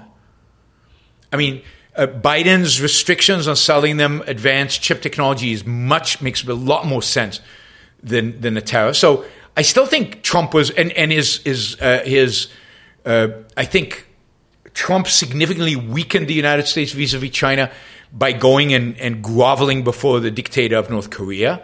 I think that was a massive foreign policy error and mistake. Um, I think that Trump, I, you know, what did Trump do vis-a-vis China other than, t- oh, he kept us out of the T P P, which was a massive mistake vis-a-vis the Pacific. And uh, Trump, what else did Trump do? So, I don't know, I, you know, uh, what were the factors that made me too optimistic about China? I think it's primarily my personal experiences there. uh, and and my my the people I knew there, but uh, I, I don't think it has anything to do with Trump. Maybe I'm wrong. What do you foresee the relation between Russia and China becoming? I think it's going to be ultimately and and continuously be a, a form of a rivalry. I do not see under any circumstance, uh, under any foreseeable circumstances, I mean, I might be wrong, a, a, an alliance, a proper alliance, a real alliance. I don't think Putin wants uh, to align with China because China would be significantly superior to him. And uh, he doesn't want to play second fiddle to Xi. Xi might want an alliance primarily to distract the United States uh, from China, but it's not clear that's working. China, uh, the United States still seems to be pivoting towards China while supplying weapons to Ukraine and doing a pretty good job at it, even though it's a Biden administration. They're doing a pretty good job at it. Uh, so, uh, yeah, I mean... The idea that Russia and China are going to align and create a currency and have this BRICS thing is pure, pure fantasy and uh, and, and delusion. Uh, BRICS means nothing. The Chinese and the Russians do not see eye to eye on most things. The only thing they see eye to eye with is opposition to, to the United States. And the only thing that can bring Russia and China into each other's arms, I will say this, the only thing that can bring China and Russia into each other's arms is if the United States keeps pushing China and pushing China and pushing China and, and, and uh, you know, pushing us towards more and more kind of a Cold War. I think that is what might lead China and Russia to align themselves. But I think under normal circumstances, China and Russia do not like each other, don't trust each other. It goes back even to Mao's days when they didn't like or trust each other. It's why Mao opened up to Nixon. It's why Nixon went to China. It's because China and Russia were, were unfriendly. I don't think they're, no, they're, they're natural friends right now. Uh, both of them are competing. I'll give you one more geopolitical thing. Both Russia and China are competing for influence in Central Asia. They both want the stands. Uh, Russia believes that Kazakhstan and Tajikistan and Kazakhstan and all these stands are part of theirs. China thinks it's they want influence there. They believe Russia is a fading power, and I think the war in Ukraine has just emphasized that more to them. Um, so, um, so yeah, I I, I, I think that uh, setting up. I, I think we have to play this balancing act of not um, not driving our relationship with China into a Cold War, and at the same time not appeasing the Chinese. And I think I think uh, that is not hard to do um, if you're just smart about it. And, and the problem is that I think that uh, Trump was really dumb about it. Biden's, a, you know, Biden is is also dumb about it. Uh, he does some good things like the, the chip restrictions, but then then he, he, he just does things that just the sole purpose is to make it clear that we're heading towards a Cold War. It's just, it's just, uh, it's just silliness. So uh, there is a way to calibrate the relationship where we don't give in to them, we, we and we assert our presence in the Pacific Ocean, and we assert the fact that we are not going to allow them to uh, to upend the shipping lanes uh, from um, from uh, Asia to the United States. Uh, we we can support in much more aggressively than we do today Taiwan, South Korea, and Japan, and encourage them to uh, build up their militaries. And uh, we can trade with everybody and encourage, in particular, trade with non-Chinese. And that's what the T P P was going to do. It was going to increase free trade. It wasn't a free trade deal, but it was going to increase free trade. That is, it was going to reduce barriers to trade. I'm always for reducing barriers to trade, even if they're not reducing them to zero, which is the ideal. Better reduce a little bit than to zero. Um, so, no, I, I don't see Russia and China becoming allies in any significant way. Uh, dictators, you remember, uh, Stalin and Hitler were allies. How long did that last? I mean, dictators don't do very well as allies, particularly when they both seek dominance, right? If one's powerful and one's weak, that can work. But if they both perceive themselves to be powerful, it won't work. All right, let me just see if there are any other China uh, questions. Yeah, one. Um, all right, um, twenty dollar questions, guys. And if anybody has and, and is willing to support this with uh, fifty dollars or one hundred dollars, that would be great so we can reach our target today. Today, not tomorrow. Uh, no one says there is also the Malay... And you talked about here in the West, so it's interesting to hear the same is happening in China, but worse. Yeah, it's definitely happening in China. And uh, there's a sense in which it's worse because they're starting out in worse shape. They're, they're poor. They're already poor. Um, and uh, uh, it's, um, yeah, it's, it's, it's sad. It's sad because... Uh, China was the most energetic, vibrant, exciting place I'd ever been to when I went there for the first time, and when, when they went there pre this current decline. And it's lost that vibrancy and energy and optimism and positivism about the future and excitement. And that's sad. Sad for any people. If you love humanity, if you love people, if you love the human race, then you're saddened when things, stuff like that happens. All right, let's uh, let's do twenty dollar questions, and then we'll do the rest. Uh, we still got a while, so still plenty of time to make up. Again, we've got over one hundred people watching live, so three bucks from each person right now. Value for value as a trade would get us over the limit, so please consider doing a sticker to support the Yaron Brook Show. Um, you can also support the show with a monthly contribution on Patreon. Patreon is great, uh, and on PayPal through Yaron Brook Show. dot com slash support. All right.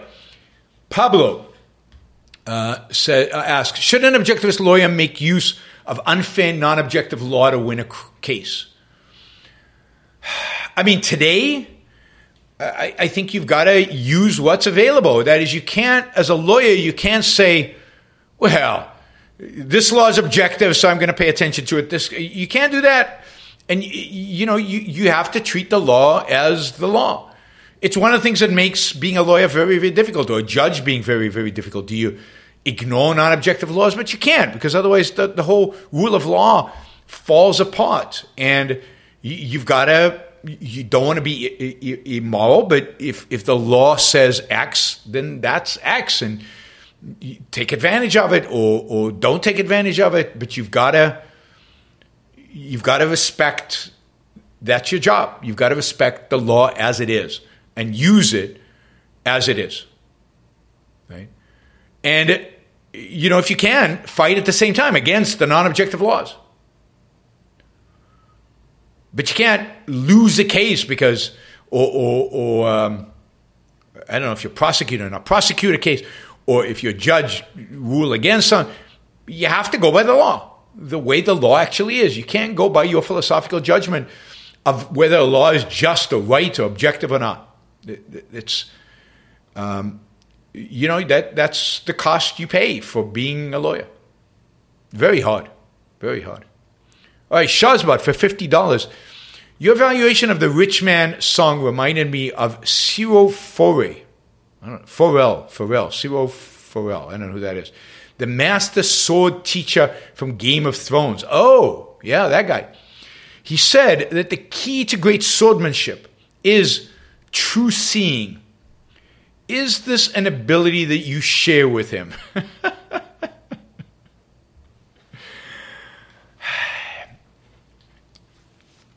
I, you know, um, certainly I think that one of the things that makes me effective at what I do is that I see through the bullshit and that I care about truth.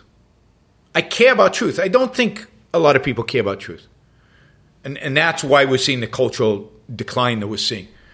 I think people care about uh, reaffirming their prior beliefs. I think people care about uh, not being wrong. I think people care about, uh, you know, not a, be, being, being uh, uh, uh, uh, you know, uh, connecting, uh, not offending other people, not offending themselves, whatever. But I think that one of the things that makes me what I am is that I care about the truth. I seek the truth. I'm not interested is is this red or is it blue? Is it Republican? Is it Democrat? Is it Is it consistent with objectivism? Isn't it consistent with objectivism? Is it consistent with that? Is it, is it, is, you know, maybe, you know, was, I have to defend China because, hey, I said stuff on China in twenty fifteen that I, that I, I was wrong about. I need to, I need a, I need to defend that at all costs. Yes, even when it comes to Trump, especially when it comes to Trump, because so many of you, and I've, look, I've given up huge quantities of revenue, huge. Because I'd rather be true to the truth than suck up to you, my audience, or distort in order to uh, present a view that is, I don't know, that is uh, palatable to certain people. I have the courage to say it like it is. And uh, some of you respect that, and I think that's why you support the show. Uh, but I know that some of you don't, and uh, and why you don't support the show, and, and why some people have abandoned the show and left and gone gone away, and I've I've lost huge numbers of people, and and it's directly correlated to things that I say that are unpopular. So yes, I you know I, I don't know that I share it with uh, Ciro Farrell because I can't remember what n- the nature of his truth seeking is. I think he had it was more mystical in that case, but yes. Um, I consider myself a truth seeker, and I think I'm pretty damn good at it. Doesn't mean I don't make mistakes. Doesn't mean I'm not wrong. It just means that I'm always looking for what is true and what is right. And I try to correct when I discover that I'm wrong. And you've heard me say I'm wrong on several times. All right. Let's see. Yeah, if you like the show, do a sticker, do a super chat.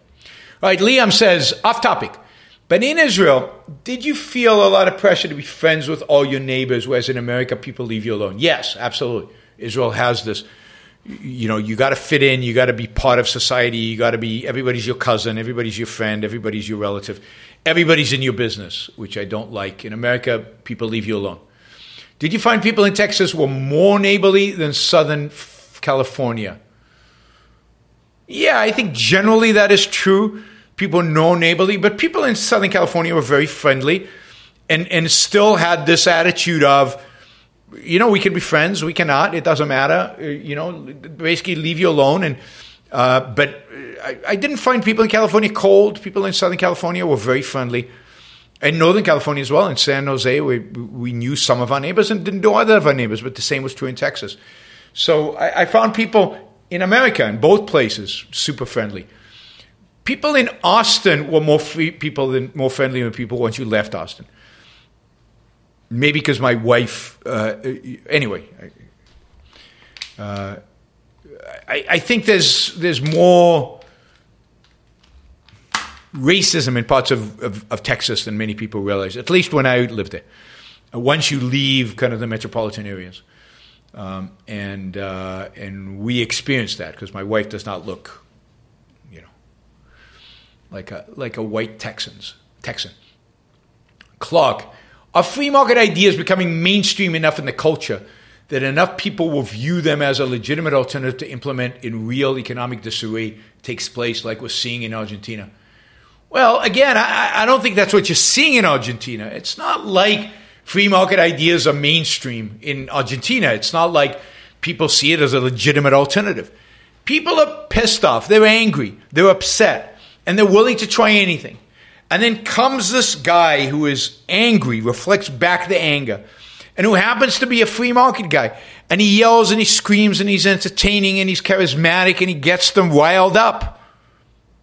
It's not because they're free market. And he might not win. But it's it, there is no, they're not mainstream, these ideas. And I, I, you know, so don't view what's happening in Argentina as some fantastic positive sign of the world. The world is shifting, because it's not.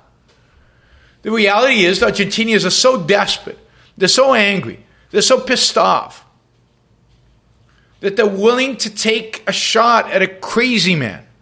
Not because they agree with his economic policies, but because what the hell? Everybody else is screwed up. Let's go with it. Let's roll the dice. And that's not a that's not a sign of significant cultural change. Um, and, and I don't think one projected onto America. And I, I don't see free market ideas becoming mainstream. I just don't see it. It uh, the contrary, I think I think free market ideas are losing ground. And you can see by the fact that not a single Republican candidate is making free market ideas the hallmark of their campaign. Because they know it's a losing strategy. Uh, Adam says, Biden does everything for Ukraine two years too late. I agree. Would Ramaswamy send weapons to Ukraine on time? Probably not. I, I, but I don't know, right? I, I have a feeling that Ramaswamy's position in Ukraine might change once he's actual president and once, once he's actually in that position to make those kind of decisions. I think most of the Republicans, uh, that would be the case. I, I, I do, however, encourage the Ukrainians to kick the Russians out before the U S elections. Um Because uh, better, better the for them, it's better to, to to get the weapons now from the Biden administration than to see if Republicans feel like they want to give it to them or not. Uh, but you know, but somebody like Ramaswamy, who I think is smart and is not ideologically anti-Ukraine and not he has no love of Russia, uh, he might be convinced once he's there to keep supporting uh, Ukraine, and might be convinced with the rational argument that if we actually give them the weapons fast, they can win fast and get this over with, rather than giving them this trickle, trickled uh, weaponry slowly.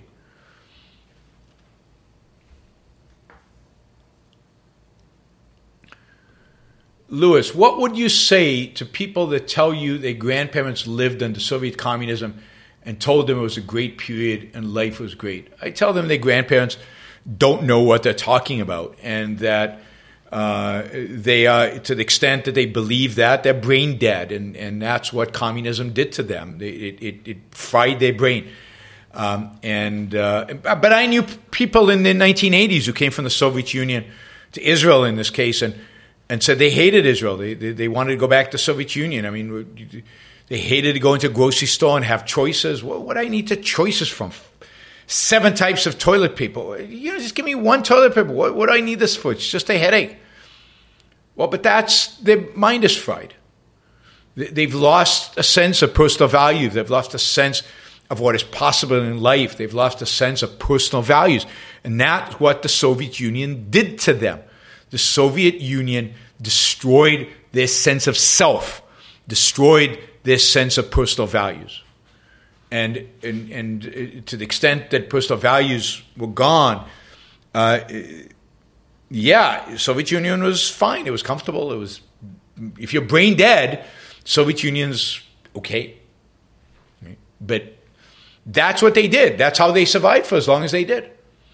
And and and the people who rebelled against the Soviet Union were the young, who hadn't, who rejected this idea of no personal values. And it's only because they were slowly introduced to, I don't know, to jeans and rock and roll and, and, and personal values from the West. And suddenly they said, whoa, why don't we have that? Why can't we experience that? The older people, they'd already accepted. They'd already accepted their personal values mattered none. So don't don't pay attention. Just because somebody's old doesn't mean they're wise.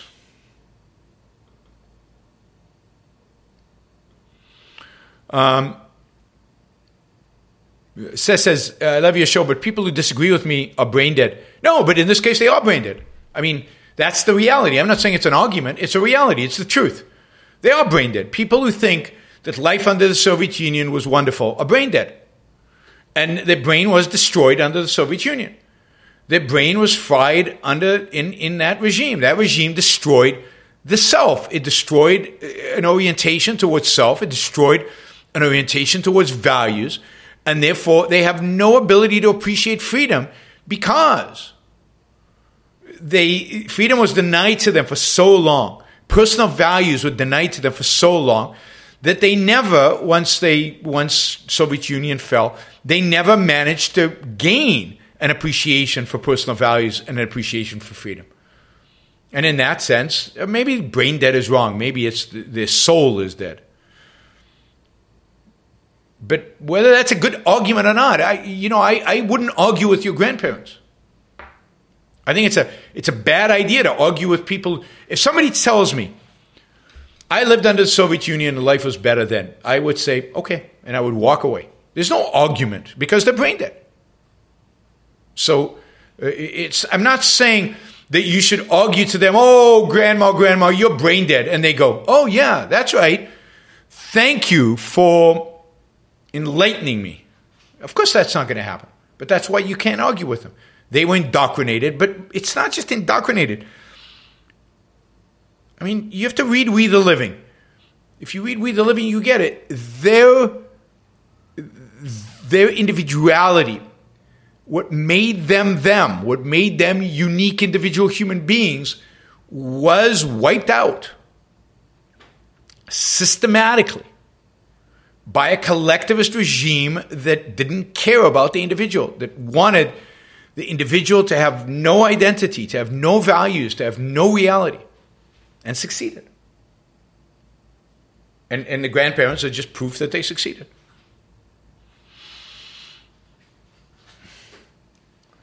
All right, I, anyway. Um, all right, okay, last reminder. Um, You know, with a few twenty dollar questions, we can make our goal. We've still got a bunch of questions for me to answer. So please consider supporting the Yaron Brook Show with a sticker, but even five dollars, even two dollars, even twenty dollars, one hundred dollars, two hundred dollars. Um, just a reminder that you can use that sticker feature to support the show value for value. I mean, yeah, I, mean, just, I just want to say one more thing. The real evil of the Soviet Union, the real evil of communism and collectivism, it's not the economic stuff. It's not the authoritarianism. It's what it does to the human soul. It's that it crushes your individual identity. It crushes your ambition. It crushes who you are. It crushes your capacity to value. That's the real evil.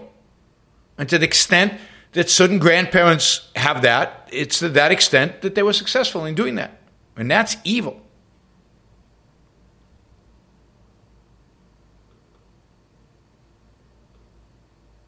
Well, uh, you know, God.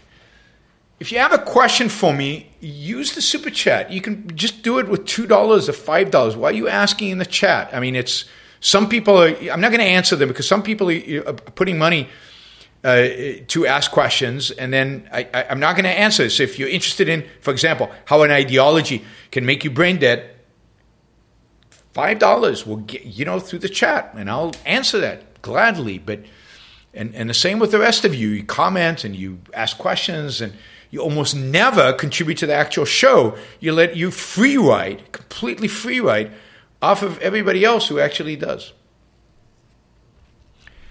Um. That doodle bunny. Oh, thank you, Naris- Narcissa. Narcissa, thank you. Really appreciate the twenty dollars. That's great. That doodle bunny says, in regard to your critique of Richmond's song, why, why is it whining for people to vocalize when they're being screwed? Are you whining when you complain about your show not growing? Yeah, I mean, I am whining. I probably shouldn't do that. Uh, you know, you should call me out when I'm whining. Please don't. Um... Yeah, I think it's whining when somebody complains about stuff and has no solution to offer. And I think I think to admire somebody's whining about how bad things are. Um, I mean, but it's it's so concrete bound, the whining, right? Um, I don't know. It's it, it's blaming others. It's not taking any kind of responsibility.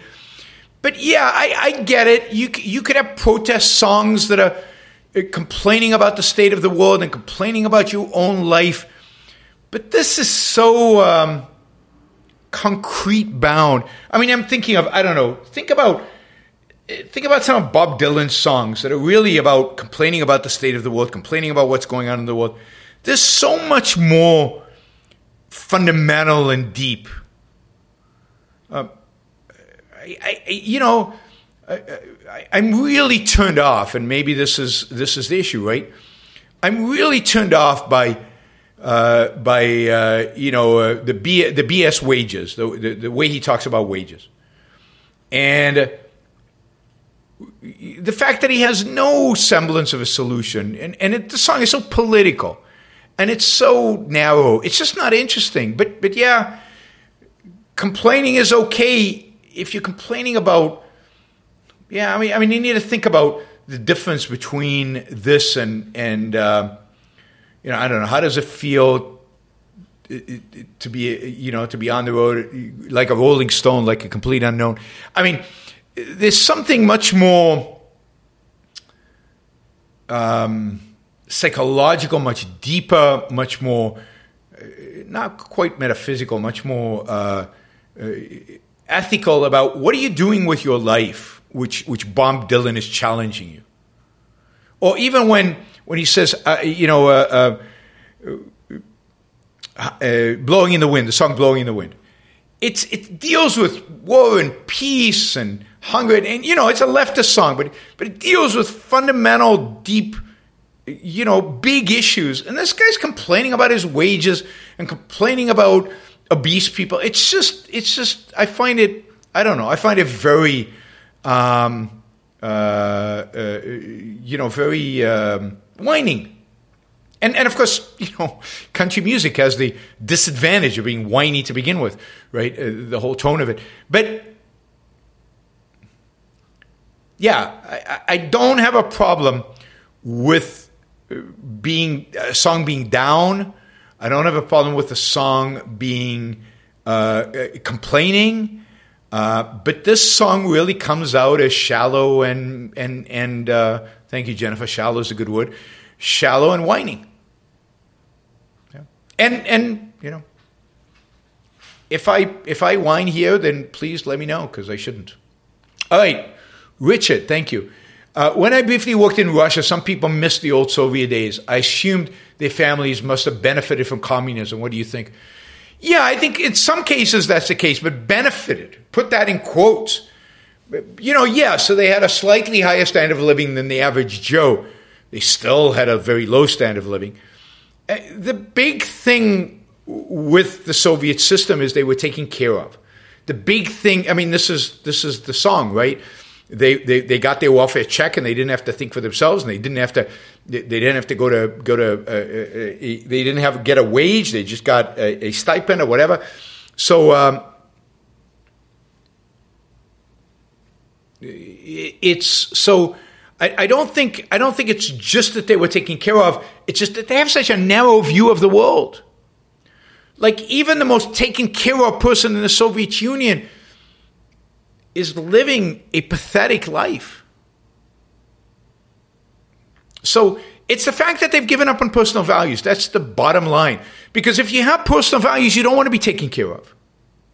You don't want to get favors. You don't want to live off of other people's backs, which is what all the people in, you know, who were taken care of in communism were. You want to make it. You want to build. You want to create. You want to do. And and but communism takes that out of you, because when you act to create, to do, to pursue your values, they get crushed. They get oppressed. You're told, don't do that. You're not supposed to pursue your own values. And, and little children are probably told, don't do that. You're going to stand out. You mustn't stand out. You can't stand out, Johnny. If you stand out, the commies will come. If you stand out, they will come to get you. If you stand out, they'll come and get your parents. Don't stand out. Be like everybody else. Don't pursue your values. Don't pursue your happiness. Don't pursue what's yours. And it, it oppresses that, and it sucks the life out of a human being. And, and it's done from childhood. Free stuff is not good for you. And of course, free stuff can't last. So you get less and less and less free stuff, and you get poorer. But free stuff is not good for you. It's bad for you. And telling you constantly, don't pursue your values. Don't pursue your ambitions. We will kill you if you do. We will kill your family if you do. We'll send you to the gulag if you do. From childhood on, that kills the human mind. It kills the human spirit. It's soul destroying. Lewis says, why don't billionaires build skyscrapers as they used to, because company boards have no ego? No, because uh, city cities won't approve it. Uh, they, they they won't they won't approve the they won't zone it for skyscrapers. You still get skyscrapers. There's some new skyscrapers in San Francisco, mostly sitting empty these days. I, I just you know you can on fifty-seventh Street in, in Manhattan you can see some new skyscrapers. So once in a while they get built. Uh, but the reality is that New York, uh, the previous the previous mayor of New York, said, "I don't want any more skyscrapers. We're not going to approve any more skyscrapers." And and then it's it's a certain ambition and a certain spirit and a certain sense of life that says, I'm going to build skyscrapers. And, um, you know, the, the, again, that's a, that's a way in which it's being sucked out. Even if you buy the air rights, you still have to get the approval of the city. The city has to approve your skyscraper. There were very, very ambitious projects to build beautiful skyscrapers in Chicago. And they were killed by the city council, by the rotten economy. Chicago still has some gorgeous skyscrapers, and some of them uh, are new. But um, so I, I, I'd say it's it's primarily city governments. And again, New York does have new skyscrapers. So you do see some uh, that have gone up. And, and even Chicago has some new skyscrapers. Again, I don't know who inhabits them, but they do have them. Um, the other thing is you need dramatic economic growth, but uh, you know you're not going to build a skyscraper in Palo Alto, which is a flat area. So Apple's not going to build a skyscraper. Instead, they build that that you know round building. But in San Francisco, uh, you know uh, th- there's some skyscrapers that went up. Salesforce built a skyscraper. Um, so uh, th- there's still there's still skyscrapers being built. Um, Bree says, if you like fast cars, you should look into Adretti Racing School. I did it today. It's fun and fast. I got up to one hundred forty-one miles an hour, and my honey got a blue ribbon. Oh, so cool. Um, I will. I'm copying the name of the race school, Adretti's Racing School. That would be fun. I would enjoy doing that. One of these days, one of these days, that would be uh, a blast. Let me just uh, find the place where I need to put this. There it is. All right. Um, thanks. Uh, thank you. Uh, thank you, Bree. Uh, let's see. Wesley. By the way, we're, we're less than two hundred dollars. ten dollars, twenty dollars questions, four dollars, fifty dollars questions, and we're at the target. Uh, Wesley says, if there was an objectivist country stronger than the U S, would it be immoral for them to topple our government since our P O V, we don't respect rights. Since in their point of view, we don't respect rights. Um, I think objectively we respect rights enough uh, that I, I don't think. And, and again, I think Ayn Rand had some principles about when a government is basically free and when it isn't. Uh, and, and I think that America still qualifies as basically free. So no, I, I don't think they would. Um I don't think we're at the point where we have no sovereignty, which is the standard. We'd have to repress free speech much more than we do. We'd have to uh, repress free elections, and we'd have to have political prisoners. Three things that I don't think we really have. Free speech is the one most threatened. It's still not the level that I think uh, would qualify for. Nah, not a free country. We can overthrow the government. Uh, that Doodle Bunny says, life sucks. People are... Ch- something shit, change my mind. I don't, I, oh, you want me to change your mind? Uh, life doesn't suck. Life is amazing. It's so much fun. Even in this crazy, uh, crazy, uh, immoral world, you can still do amazing things. You can still experience beautiful things. You can still fall in love. You can still produce. You know, stop being so negative about the world in which we live. It's pretty amazing. All right, what is a soul according to objectivism? Uh, Rand wrote, we have a self-made soul, absolutely, but I'm not sure what that means. It basically means, you know, your, your mind, uh, you know, everything, the content that you have in here, structured around the choices that you've made. So uh, souls, I, I'd say a lot of people don't have a soul. A soul is... The, the, the, the, you know, the, the, you don't know. That's why I'm, I'm, I'm, try, I'm trying to explain it. Uh, Ankar Gade has an excellent essay on this um, uh, in the Companions Ayn Rand Studies uh, that came out. Uh, it's an excellent essay on what a self-made soul is. And a self-made soul is basically the choices that you've made to build up a, a certain type of an attitude, a mind, a, a, a you know, everything. Your, your the, the, the sum of your emotions and your mind, how you think, how your subconscious interacts with your, your, your psychoepistemology, how your consciousness interacts with your psychology, and how all that interacts with your state of being and your emotional state and your emotional world. That integration, that which you would call I, is...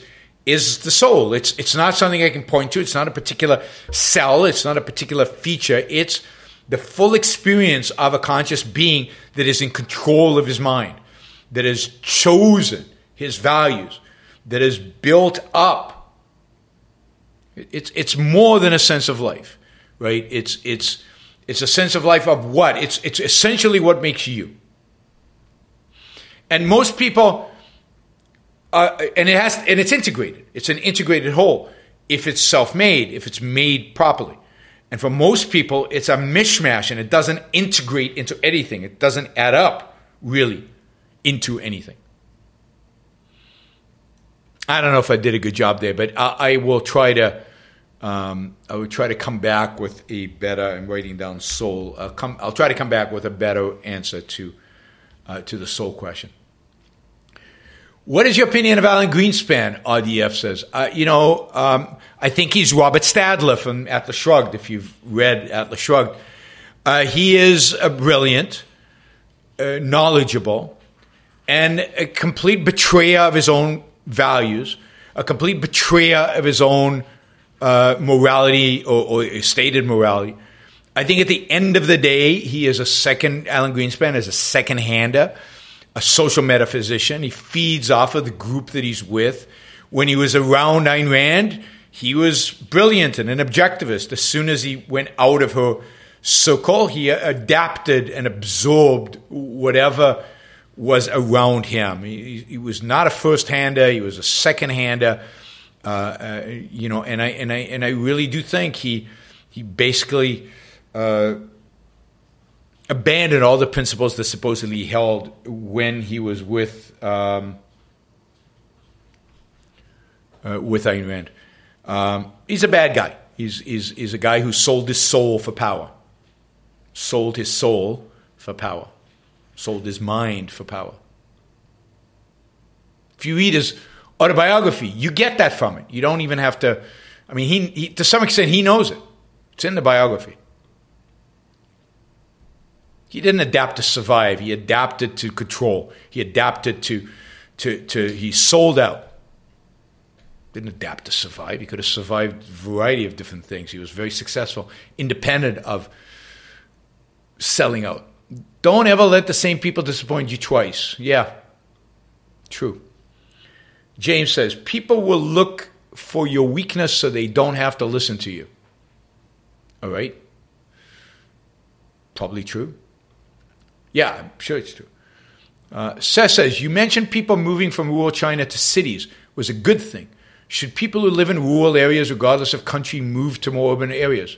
Yeah, and they have. I mean, uh, two hundred fifty years ago, I mean, it's part of what civilization means.